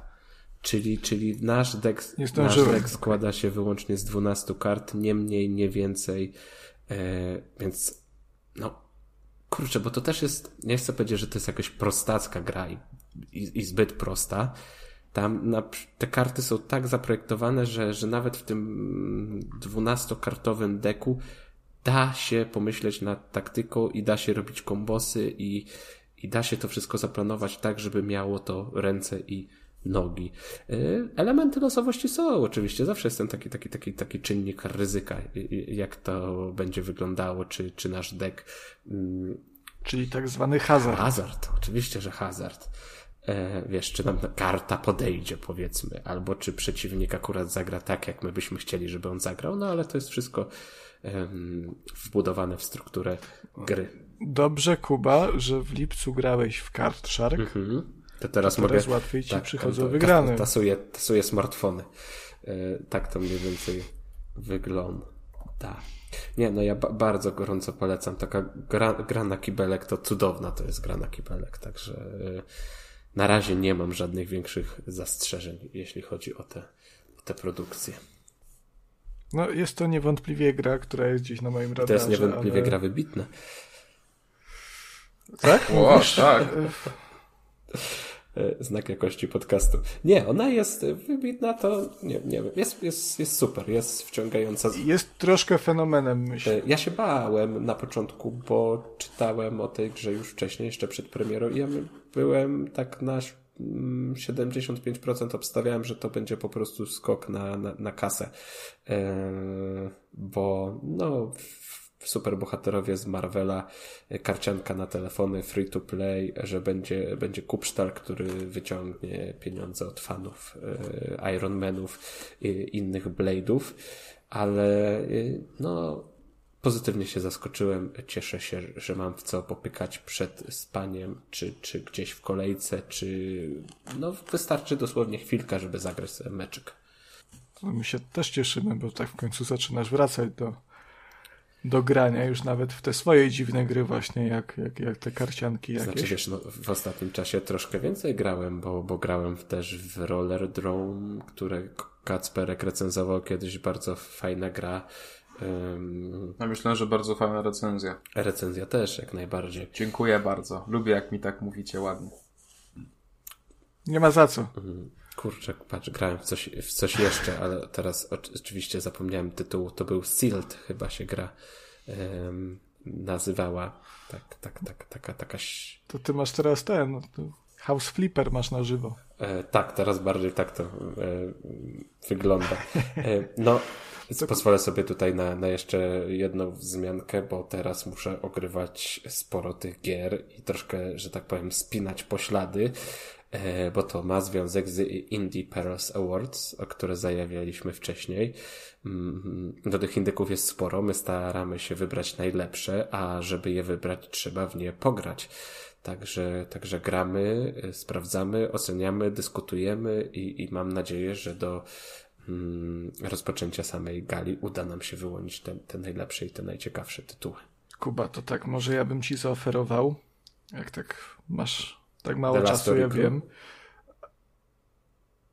Najgorszemu wrogowi bym tego nie oferował. O, o, o. Natomiast tobie, jako że tu się przyjaźnimy, prawda, to tak jakbyś chciał sobie odpocząć od tych wszystkich indyczków, obowiązków pracy, to ja bym ci może za jakąś taką, może taką turweczkę może bym ci tak zaproponował. Ty tak lubisz turweczki. Zawsze, zawsze. Um, a taką troszkę japońską turweczkę. to trochę gorzej, bo to japońskie to jednak... To, to, to bardziej Kacper lubi, ale też właśnie nie do końca. To jest, a to o tym za chwilę. E, mowa tutaj o grze o tytule Sunday Gold, która wbrew pozorom nie jest grą o chodzeniu po kościele z tacą. Ale wymyślił. Gold... Ale, a, a. Śmieszny żart. Podobało mi się. Albo Kacper, bo ty jesteś taki poważny. Ale nie no, mówię poważnie, że mi się podobało. Wiesz, e, Dobrze. Kacper w taki e... sposób ocenia żart, to e, bardzo, ba, bardzo, bardzo dobry żart, naprawdę śmieszny. Ale, ale śmieszny, śmieszny ale no, się uśmiałem. Się. Ho, ho, ho. E, tak, ale Sunday Gold. E, abstrahując od żartu, e, Miałem ostatnio takie, takie y, ciekawe określenie, bo to jest gra, która łączy w, siebie, w sobie bardzo dużo elementów, y, które nie, nie są często łączone właśnie, więc ona jest bardzo ciekawa. To można było określić jako teraz dajcie mi chwilę, futury, futurystyczną, taktyczną przygodówkę w klimacie lat 70. z elementami JRPG. Tak to można określić. Po zgubiłem pierwsze- się na drugim słowie. no widzisz, ale ja ci to wszystko, e, wszystko rozjaśnię. Sunday Gold to jest gra, która, której akcja osadzona została w mm, Londynie. Tu jest taki właśnie e, troszkę klimat filmów Gaia Ritchiego. Jeżeli lubicie, to polecam. Mm, W Londynie w latach 70., ale XXI wieku. Tylko psikus polega na tym, że te lata 70. przyszłości bardzo mocno są stylizowane na lata 70. z wieku XX. E, Także to jest ten futuryzm w latach 70. E, I wcielamy się tutaj w rolę grupki rzeźmieszków, takich, takich złodziei, którzy sobie przesiadują nocami w pubach, planując kolejne skoki na em, jakieś, prawda, może nie banki, ale jakieś może sklepy, jakieś może galerie, gdzie tam jakiś obraz ukraść, czy rzeźbę, czy coś. Mm. I poznajemy ich w momencie, kiedy jedna z akcji poszła się, nie udało się, oni się tam niestety rozproszyli, ale po jakimś czasie e, w, w pubie pojawia się stara przyjaciółka, przyprowadza, te, ona się nazywa Sally, przyprowadza Gavina, który jest e, w ogóle takim typowym nerdem, nie? Trochę jak my. I on przychodzi, bo go tam wyrzucili z pracy, czy coś tam i mówi, że ma, ma dojścia tutaj do korporacji e, Hogana, Kenego Hogana, to jest taka największa korporacja w e, UK, ona trzęsie wszystkim, Mm, ale jest taka bardzo szemrana, też nie trochę jak, jak Nestle. Więc on ma tam dojścia, bo on pracował jako, mm, jako technik, jako informatyk, także może nam pomóc dojść do produktów, które potem sprzedamy i zrobimy mamonę. Także my się zgadzamy, e, wykonujemy ten napad. Tam oczywiście historia się w końcu, e, w końcu komplikuje, wychodzą różne bardzo ciekawe wątki e, i ta fabuła jest naprawdę, naprawdę w tej grze intrygująca. To jest coś, dla, dlaczego warto, warto tę te, tę grę poznać. Myślę, nie jest może jakaś fenomenalna, ale jest na pewno ciekawa. Mm, Bardzo fajny jest tutaj też art style. Ona wygląda jak takie plakaty z lat 70. To, ta stylistyka e, przeniesiona w trójwymiar. Troszkę jak e, pierwszy serial cleaner. To jest, to jest ten vibe, nie? Te, te właśnie te lata 70. Muzyka też jest odpowiednia. E, I to jest, to jest właśnie to, co mnie przyciągnęło w ogóle tej, do, do tej gry, bo wcześniej o niej w ogóle nie słyszałem, ale zobaczyłem na zdjęciach, bo dostaliśmy kod w ogóle, to warto wspomnieć, od wydawcy, czyli Team 17. E, Dziękujemy. Grę stworzyło, dziękujemy. Grę stworzyło natomiast Beacon Studios. E, I tak, to mnie przyciągnęło, bo tak spojrzałem na nią, o, nic o niej nie słyszałem, ale ta, ta grafika, mm, te w sumie chyba nadręcznie rysowane tła też, one robią robotę. Y, No, wygląda to prześwietnie. No, no spójrzcie sobie na, na zdjęcia, spójrzcie sobie na gameplay. Mm, To nie jest bardzo szczegółowa grafika, ona jest, ona jest mocno karykaturalna, jeżeli chodzi o modele postaci, ale wygląda przepięknie. Y, Ciekawy jest również gameplay, bo to jest Dlatego mówię, że to jest taka przygodówka, taktyczna przygodówka z elementami JRPG, bo gra dzieje się cały czas w turach, natomiast w ciągu tych tur. To jest w ogóle... To będzie trochę problem, żeby to wytłumaczyć, bo To narysuj to. mamy dwa... Narysuj Co? to. Narysować, tak, dobra. Mamy dwa tryby rozgrywki. Pierwszy to jest, tak, nazwijmy to eksploracyjny i drugi to jest tryb walki. Najpierw zacznijmy od tego eksploracyjnego. On również dzieje się w turach, bo każda z naszych postaci, ona ma punkty akcji, e, które są potrzebne do wyko- wykonywania różnych czynności. W tym trybie eksplora- eksploracyjnym cała zabawa w zasadzie przypomina mm, taką klasyczną przygodówkę point and click. W sensie chodzimy po lokacjach, szukamy przedmiotów, rozwiązujemy często z ich użyciem jakiejś zagadki. E, I do różnych rzeczy, jak na przykład przeszukania sejfu, do wyważenia drzwi, potrzebne nam, nam są punkty akcji. No nie do wszystkich, bo przejście z jednego pokoju do drugiego, y, spojrzenie na coś, czy przeczytanie jakiejś gazetki, to akurat tego nie wymaga, ale, ale już takie grubsze akcje, właśnie jak to wyważanie drzwi, y, już tak. E, jeżeli nam się skończą punkty akcji, możemy je odnowić, kończąc po prostu turę. W tym czasie może nas zaatakować jakiś patrolujący okolice przeciwnik i to zwiększa nam się poziom mm, zaalarmowania strażników danego miejsca, nie? więc oni się potem robią troszkę trudniejsi, troszkę ciężej, częściej się e, pojawiają. Mm, także to jest bardzo ciekawe i kiedy oni się już pojawią, no to przechodzimy w ten tryb walki. To już jest taki typowy, klasyczny JRPG, yy, bo w trakcie rozgrywki tam wyposażamy naszych bohaterów w jakieś tam, no to cóż, wyposażenie, nie? No, lepsze bronie, które znajdujemy, yy, jakieś kamizelki kulotporne, jakieś gadżety, które zwiększają ich na przykład inicjatywę albo zdolność mm, do przyjmowania większej ilości obrażeń. A sama walka, no to, no to wiadomo, mamy pasek, na którym widzimy, kto w jakiej kolejności atakuje. Możemy albo strzelać, albo bić łapą, albo korzystać z mm, umiejętności specjalnych, bardzo różnorodnych. Mamy drzewko rozwoju, na których sobie rozdysponowujemy punkty. Nie odblokowujemy samych umiejętności, te umiejętności się odblokowują zawsze tak samo wraz z kolejnymi poziomami. Możemy co najwyżej rozdysponować punkty tak, żeby konkretne zdolności dawały nam lepsze bonusy, nie? Na przykład większe obrażenia, jak, komuś przypieprzymy w pysk. Mm. No i to jest absolutna klasyka. Jeżeli ktoś gra w jakiegokolwiek JRPG, to dokładnie będzie wiedział, z czym to się je. E, jeżeli nam się skończą punkty akcji, no to, no to chwilę odpoczywamy, robimy gardę i, i nam się przywracają.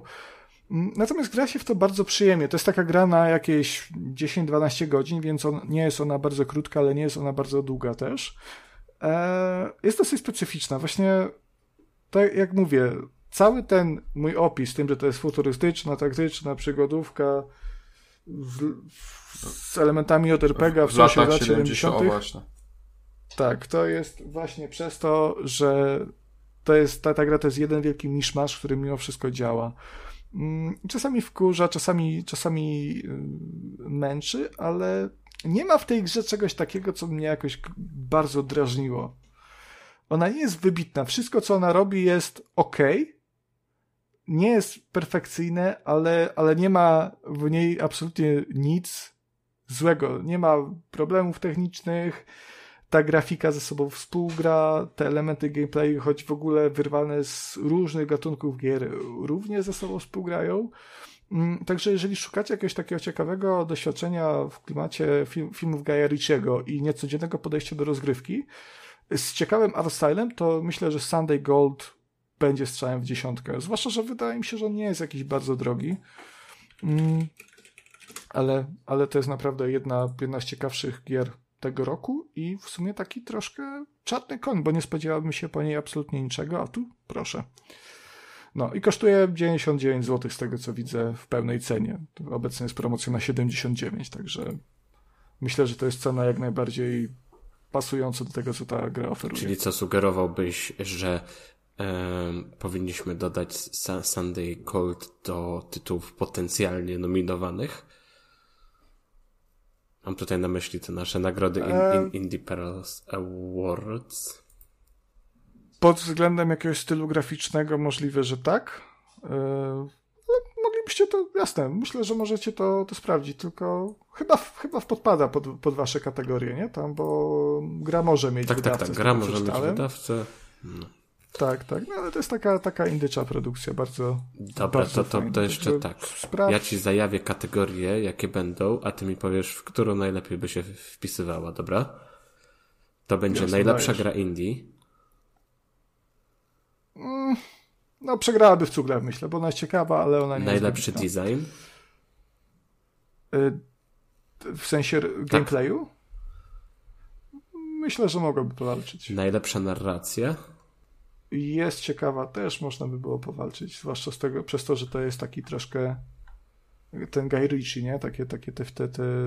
Kurwa i patrz, nie pamiętam żadnego, żadnego z jego tytułów, ale, ale też Jasonem Statanem. Najlepsza muzyka? Mm, jest fajna oprawa klimatyczna, ale czy najlepsza? Najlepszy kierunek artystyczny? Zdecydowanie. Nagroda publiczności. No to myślę, że też. Dobra. Dobra, to ja sobie ten tytuł y, dodaję tutaj do, do, do, do swojej listy. No i co? Może, może coś, może coś, może coś. To jest właśnie tak z tymi, w tym życiu jest, nie? że czasami znajdujesz perłę gdzieś, gdzie kompletnie byś się nie spodziewał. Na przykład w opuszczonej szopie. Prawda, Kacper? Tak, to właśnie miałem się pytać, czy to takie płynne przejście, czy analogia do czegoś innego. Wiesz, jak, Ale jak jednak Kacperowi nie powiesz, że to jest Jak płynne przejście, nie jest płynnym to przejściem. się nie liczy. Ty No w musisz... końcu jest płynnym przejściem, jakby po prostu zaznaczam, że nam fajnie wyszło. Tak, ponieważ kolejną produkcją, o jakiej Kacper, pod- nie możesz powiedzieć, że płynne przejście fajnie wyszło. Nie będziesz mi mówił, Ty, zignorowałeś się kompletnie i zapytałeś się, czy to było płynne przejście. Bo nie byłem pewien po prostu, bałem się, że sobie będziemy wchodzić w słowo. Z, zrobiłem bardzo mądrze, a ty teraz wiesz, takie lambadziarskie gadanie. Oj, dobrze. Kolej... Kolejną grą, o której sobie pracowałem jest Barn Finders e, od studia Duality Games. I właśnie, e, tutaj się pojawia ten konkurs, który zajawiałem na początku, ponieważ wraz z Duality Games e, przygotowaliśmy z okazji naszych drugich urodzin dla Was malutkie e, rozdawnictwo nagród, rozdawanie nagród. E, zacznijmy od tego, jakie są nagrody. Otóż jest to taka paczka e, gier właśnie wcześniej wspomnianego studia, która składa, w skład w której wchodzi Barnfinders, Accident i Tales of Tomorrow. Mm, I mamy dla Was dwa takie, dwie takie paczuszki. Co trzeba zrobić? Musicie się z nami skontaktować dowolnie lub na Twitterze, lub na Instagramie, lub mailowo, lub na Facebooku. Jesteśmy wszędzie, więc to jest wasza, wasz wybór całkowicie. E, I napisać po prostu, jak nas poznaliście, e, który odcinek wam się najbardziej podobał, który... Nie, najmniej to nie piszcie, bo chcemy właśnie miłe rzeczy przeczytać same. Mm, Hejtów mamy wystarczająco dużo na co dzień, tak myślę. E, możecie też napisać ewentualnie, którego z nas najbardziej lubicie. O, patrz, jaki jest się, żądny takie- komplementów, jakby chciał, żeby go A, i to, wszystko znaczy to tak ostatnio takie ryzykowne, nie? Bo wiesz. Ryzykowne, E, ryzykowne. Ale tak, taki po prostu sentymentalny liścik z okazji tych dwóch lat, bo ja bym szczerze nie powiedział, że to już są dwa lata na tym podcastowym rynku. Mm. Tak Znaczy, jak- to tak też miał- chyba nie musi być jakiś, prawda, poemat y, i, bardzo Nie, nie, nie, długa nie, nie. wypowiedź To ma być złożona. luźna, to, to... krótka, związła wiadomość. E, może być coś z humorkiem, najlepiej takim naszym humorkiem e, i takim, jakim te, jaki też jest w Barnfinders, ale do tego zresztą zaraz wrócimy. E, co jednak ważne, mm, jeśli chodzi o platformę tych gier, to Duality Games na szczęście było na tyle miłe, że powiedziało, że da taki pakunek na, takie platfo- na taką platformę, na jaką sobie wybierzecie. Także jeśli wyślecie swoje zgłoszenie i zostaniecie wybrani, tudzież wylosowani, jeszcze nie podjęliśmy decyzji, e, no to zgłosimy się do Was z prośbą o podanie platformy, na jaką chcecie mm, takie trzy gry. E, więc w ogóle najlepiej na świecie, bo jak, jakby nie było, to będziecie zwycięzcami, także super. I co? I chyba konkurs potrwa do, do następnego odcinka? Co, Tak co, myślę, co tak, może się tak. wydarzyć za dwa tygodnie albo za miesiąc? y, To No ja myślę, że już myślę, że nowy odcinek będzie w przyszłym roku kalendarzowym, także, także macie troszeczkę czasu, dwa tygodnie na pewno. To może ustalmy tak, że czas jest do 31 grudnia, do Sylwestra, Dobrze, dobrze, żeby była taka klamra. dobrze. Bardzo mądrze mówisz. Później urząd skarbowy przyjdzie, się będą pytali, żeby się z tego rozliczyć, no to już się powie, że wszystko zgodnie z regulaminem e, gier i zakładów. Tak jest. Także e, tutaj też oczywiście bardzo, bardzo dziękujemy Duality Games za, za taką możliwość. Jest nam oczywiście bardzo miło i zresztą e, warto śledzić to studio, ponieważ e, są w trakcie teraz pracy nad grą Unholy, która będzie bez dwóch zdań największym ich e, produktem. Jest to gra, która przewodzi na myśl takie, takie gry jak chociażby The Medium od polskiego Bluebird Team, e, czy Resident Evil. Jest to horror w, z pierwszej perspektywy, e, który dzieje się w dwóch światach. O tym więcej też pisałem zresztą na Antweb, także jeśli chcecie się zaznajomić z grą, to zachęcam tam gdzieś w opisie na pewno będzie linka do, do tego. E, ale teraz wróćmy do Barn Finders, które mieliśmy przyjemność sprawdzić. No i jest to gra Niewątpliwie wybie, wybitna. Wątpliwie wybitna. Jest to, jest to gra bardzo ciekawa, e, ponieważ na czym ona w ogóle polega? Polega na tym po prostu, że prowadzimy swój lombard e, i dostajemy różne requesty e, jeździmy po świecie gry do różnych lokacji, tam musimy przetrzypywać różne shopy, właśnie tak jak powiedział Konrad, na przykład perłę w opuszczonej shopie.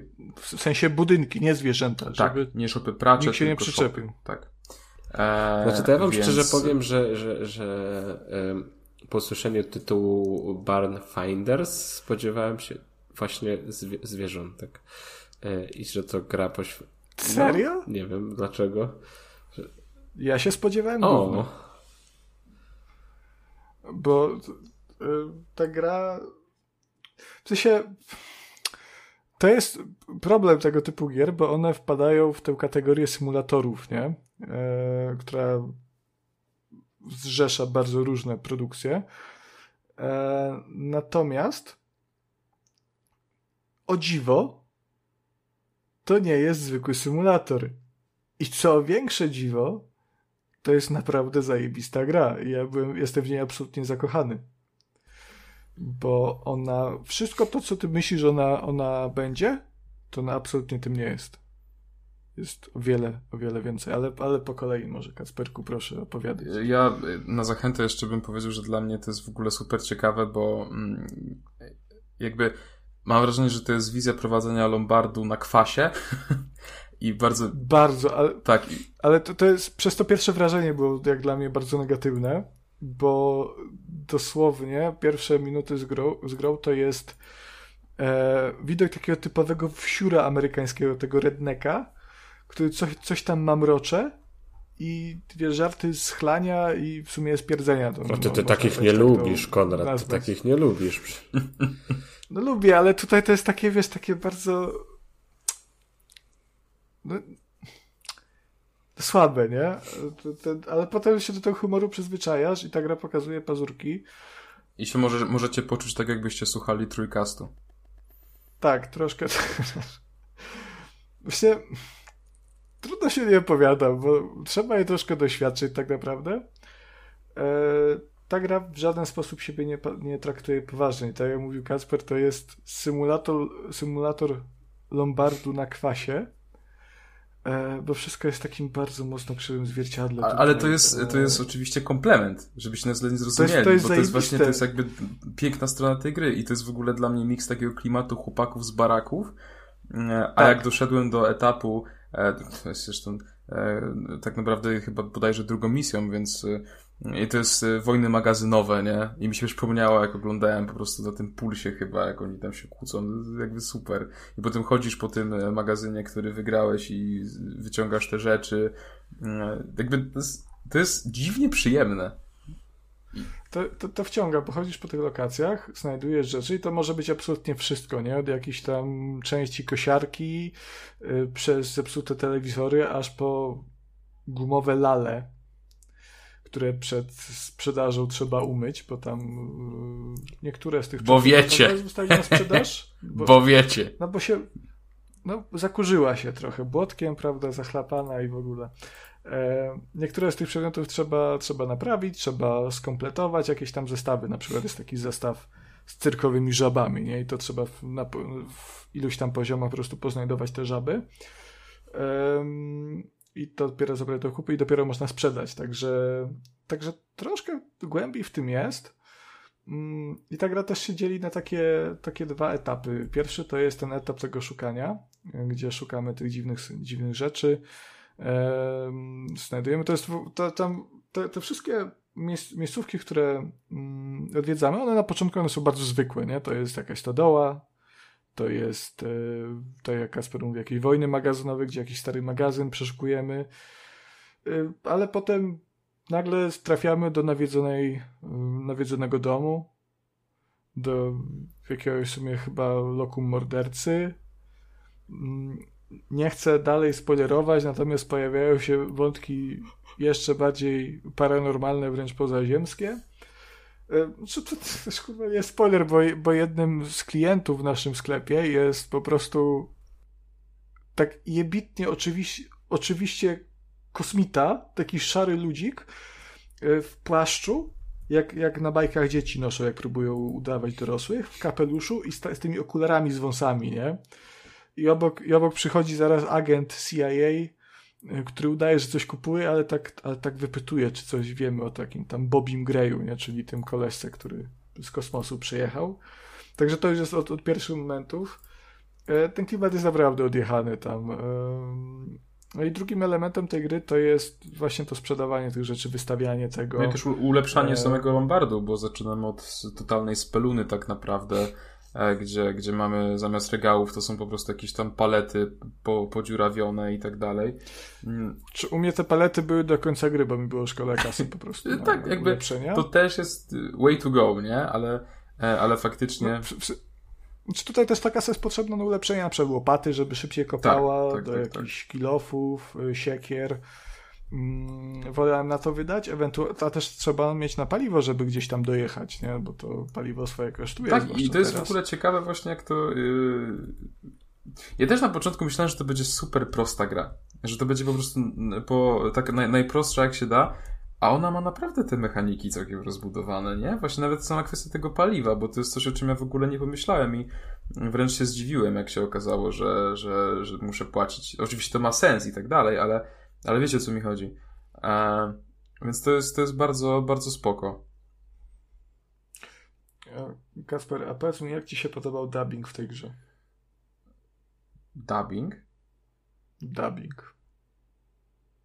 To jest teraz podchwytliwe pytanie. W żadnym razie.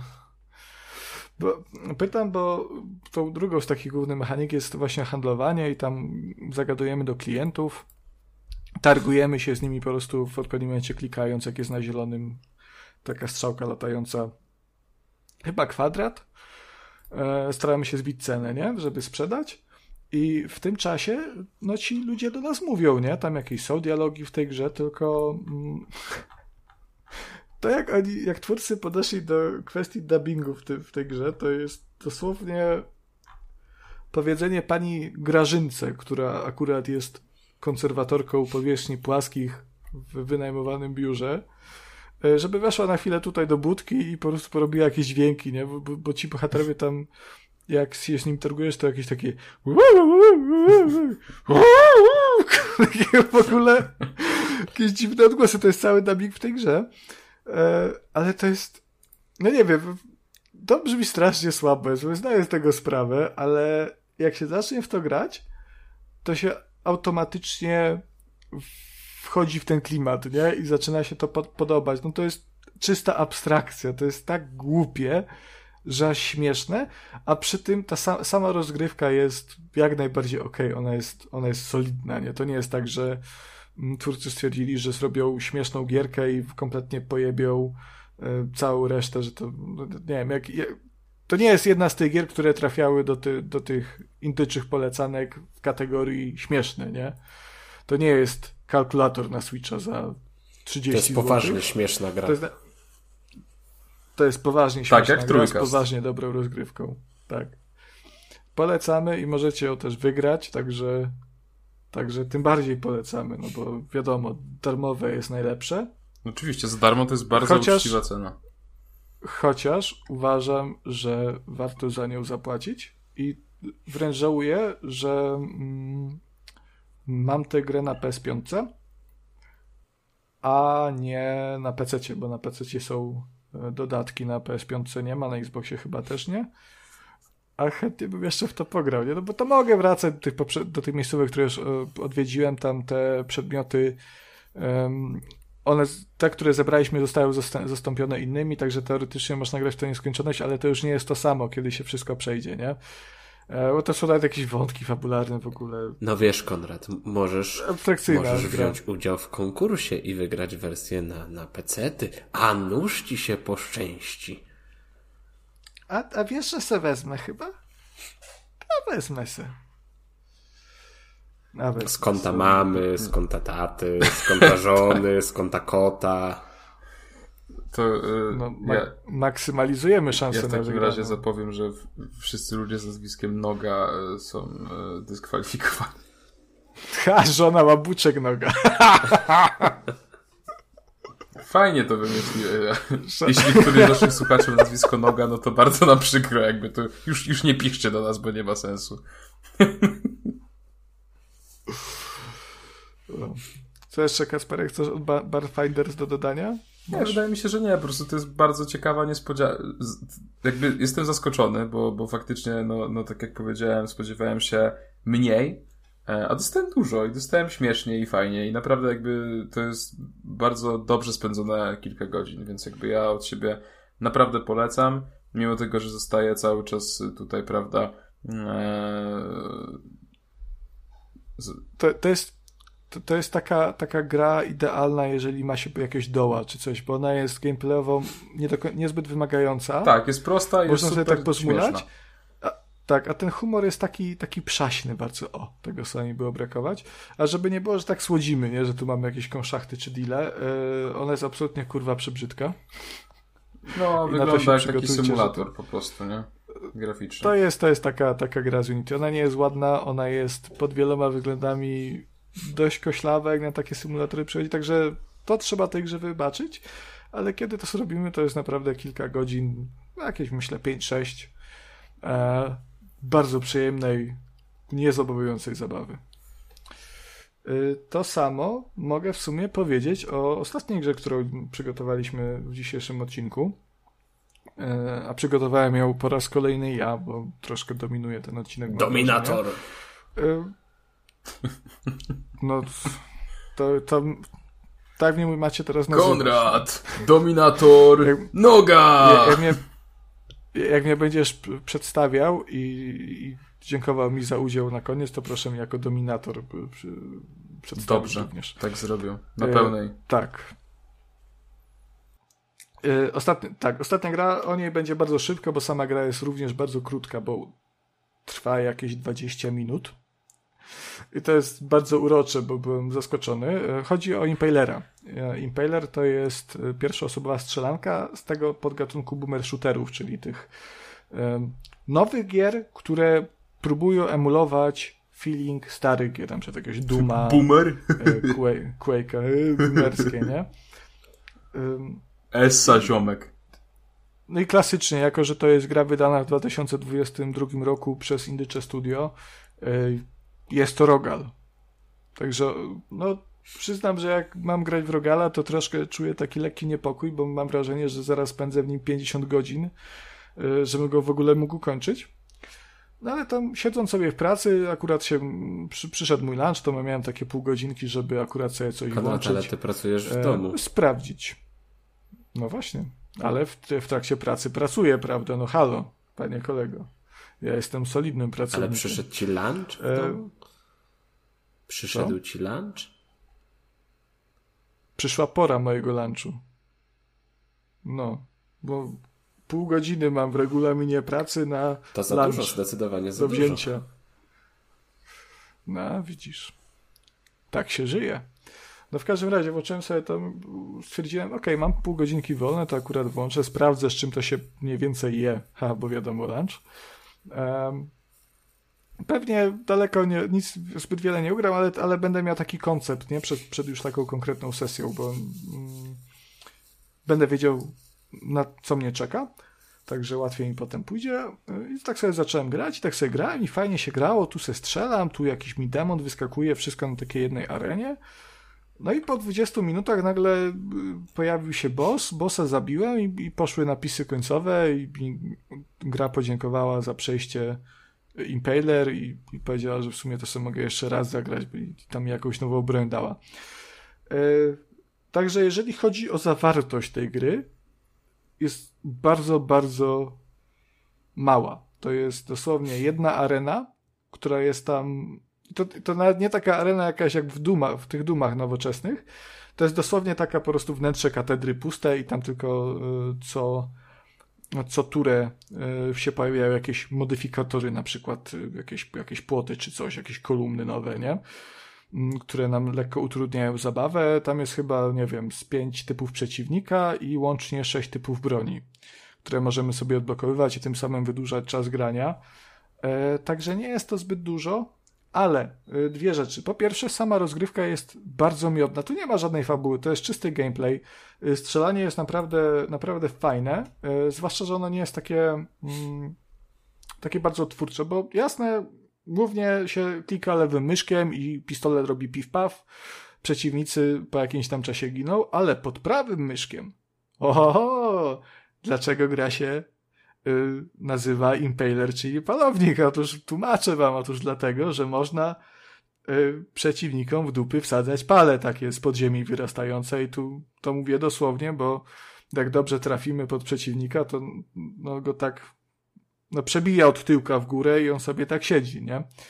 E, a to jest stylizowana grafika, taki pixel artowa, więc to nie jest jakieś takie bardzo graficzne. E, gra się przyjemnie w trakcie rozgrywki, tam zbieramy pieniążki za zabijanie przeciwników. E, pieniążki co turę możemy wydawać na ulepszenia, no, jakieś tam, prawda, które nam się kumulują w, w ramach jednej sesji, na przykład większe obrażenia, tu, że szybciej przeładowujemy, takie tam głupotki.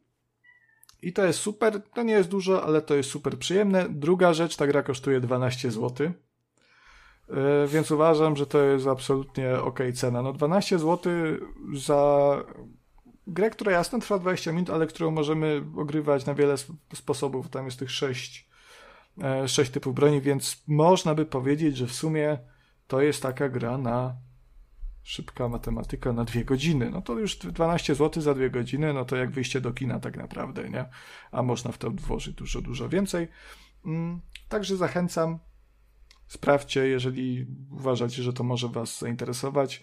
E, mam nadzieję oczywiście, że ta gra się będzie jednak rozwijać i że no, przydałaby się to jakaś no, nowa mapa, e, trochę więcej przeciwników, może dłuższy ten tryb kampanii. No, no nie wiem, no wydaje mi się, że tu akurat by fajnie było, gdyby nawet nawet był ten jeden boss, ale, ale byłby powielony i on miał jakieś różne efekty, na przykład, nie wiem, że ten jest bardziej lodowy, drugi jest bardziej ognisty. E, nawet ta jedna arena może być, bo ona, to jest na tyle wciągające te, ten gameplay, że, że, że to mogło być. No to dwa, 20 minut to jednak jest troszkę mało, nawet jak na jedną sesję. No ale no i tak się bawiłem dobrze. O.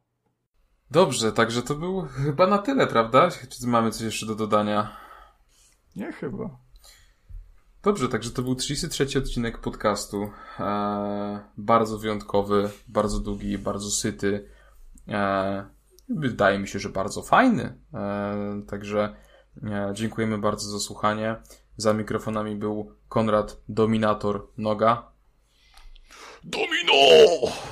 Dziękuję. No to by nic nie dało. On by drogi w kulach, to by nic nie dało. nie dało. Kuba, Słodziaczek, Smolak. Dziękuję bardzo za uwagę, za to, że wytrwaliście do końca i jeszcze raz zapraszam wszystkich na indiepearlsawards.com. E, tam znajdziecie więcej, o naszej, więcej informacji o naszej inicjatywie. Zapraszamy też na e, nasz kanał YouTube. Tam są filmiki z wyjaśnieniami, o co w tym wszystkim chodzi. E, także no, proszę śledzić, proszę celebrować z nami gry niezależne. Musisz UW powiedzieć. U? UW. Co to jest UW? No bo słodziaczek jesteś, musisz A, UW zrobić. Okej, okay. jestem. No, słodziaczek. No to zrób. Nie wiem jak. No, to zrób. To nie obchodzi nas, to musi zrobić, bo nie skończymy nagrania. Cholera. O cholera, to do tego się trzeba rozbierać? Tak. Wypadałoby. Jezu. Czekaj, aż sobie wpis wpisuję zapytaj.onet.pl Jestem wielkim fanem. Patrzę, reklamy jeszcze mi każe odblokować, aż się poświęcę.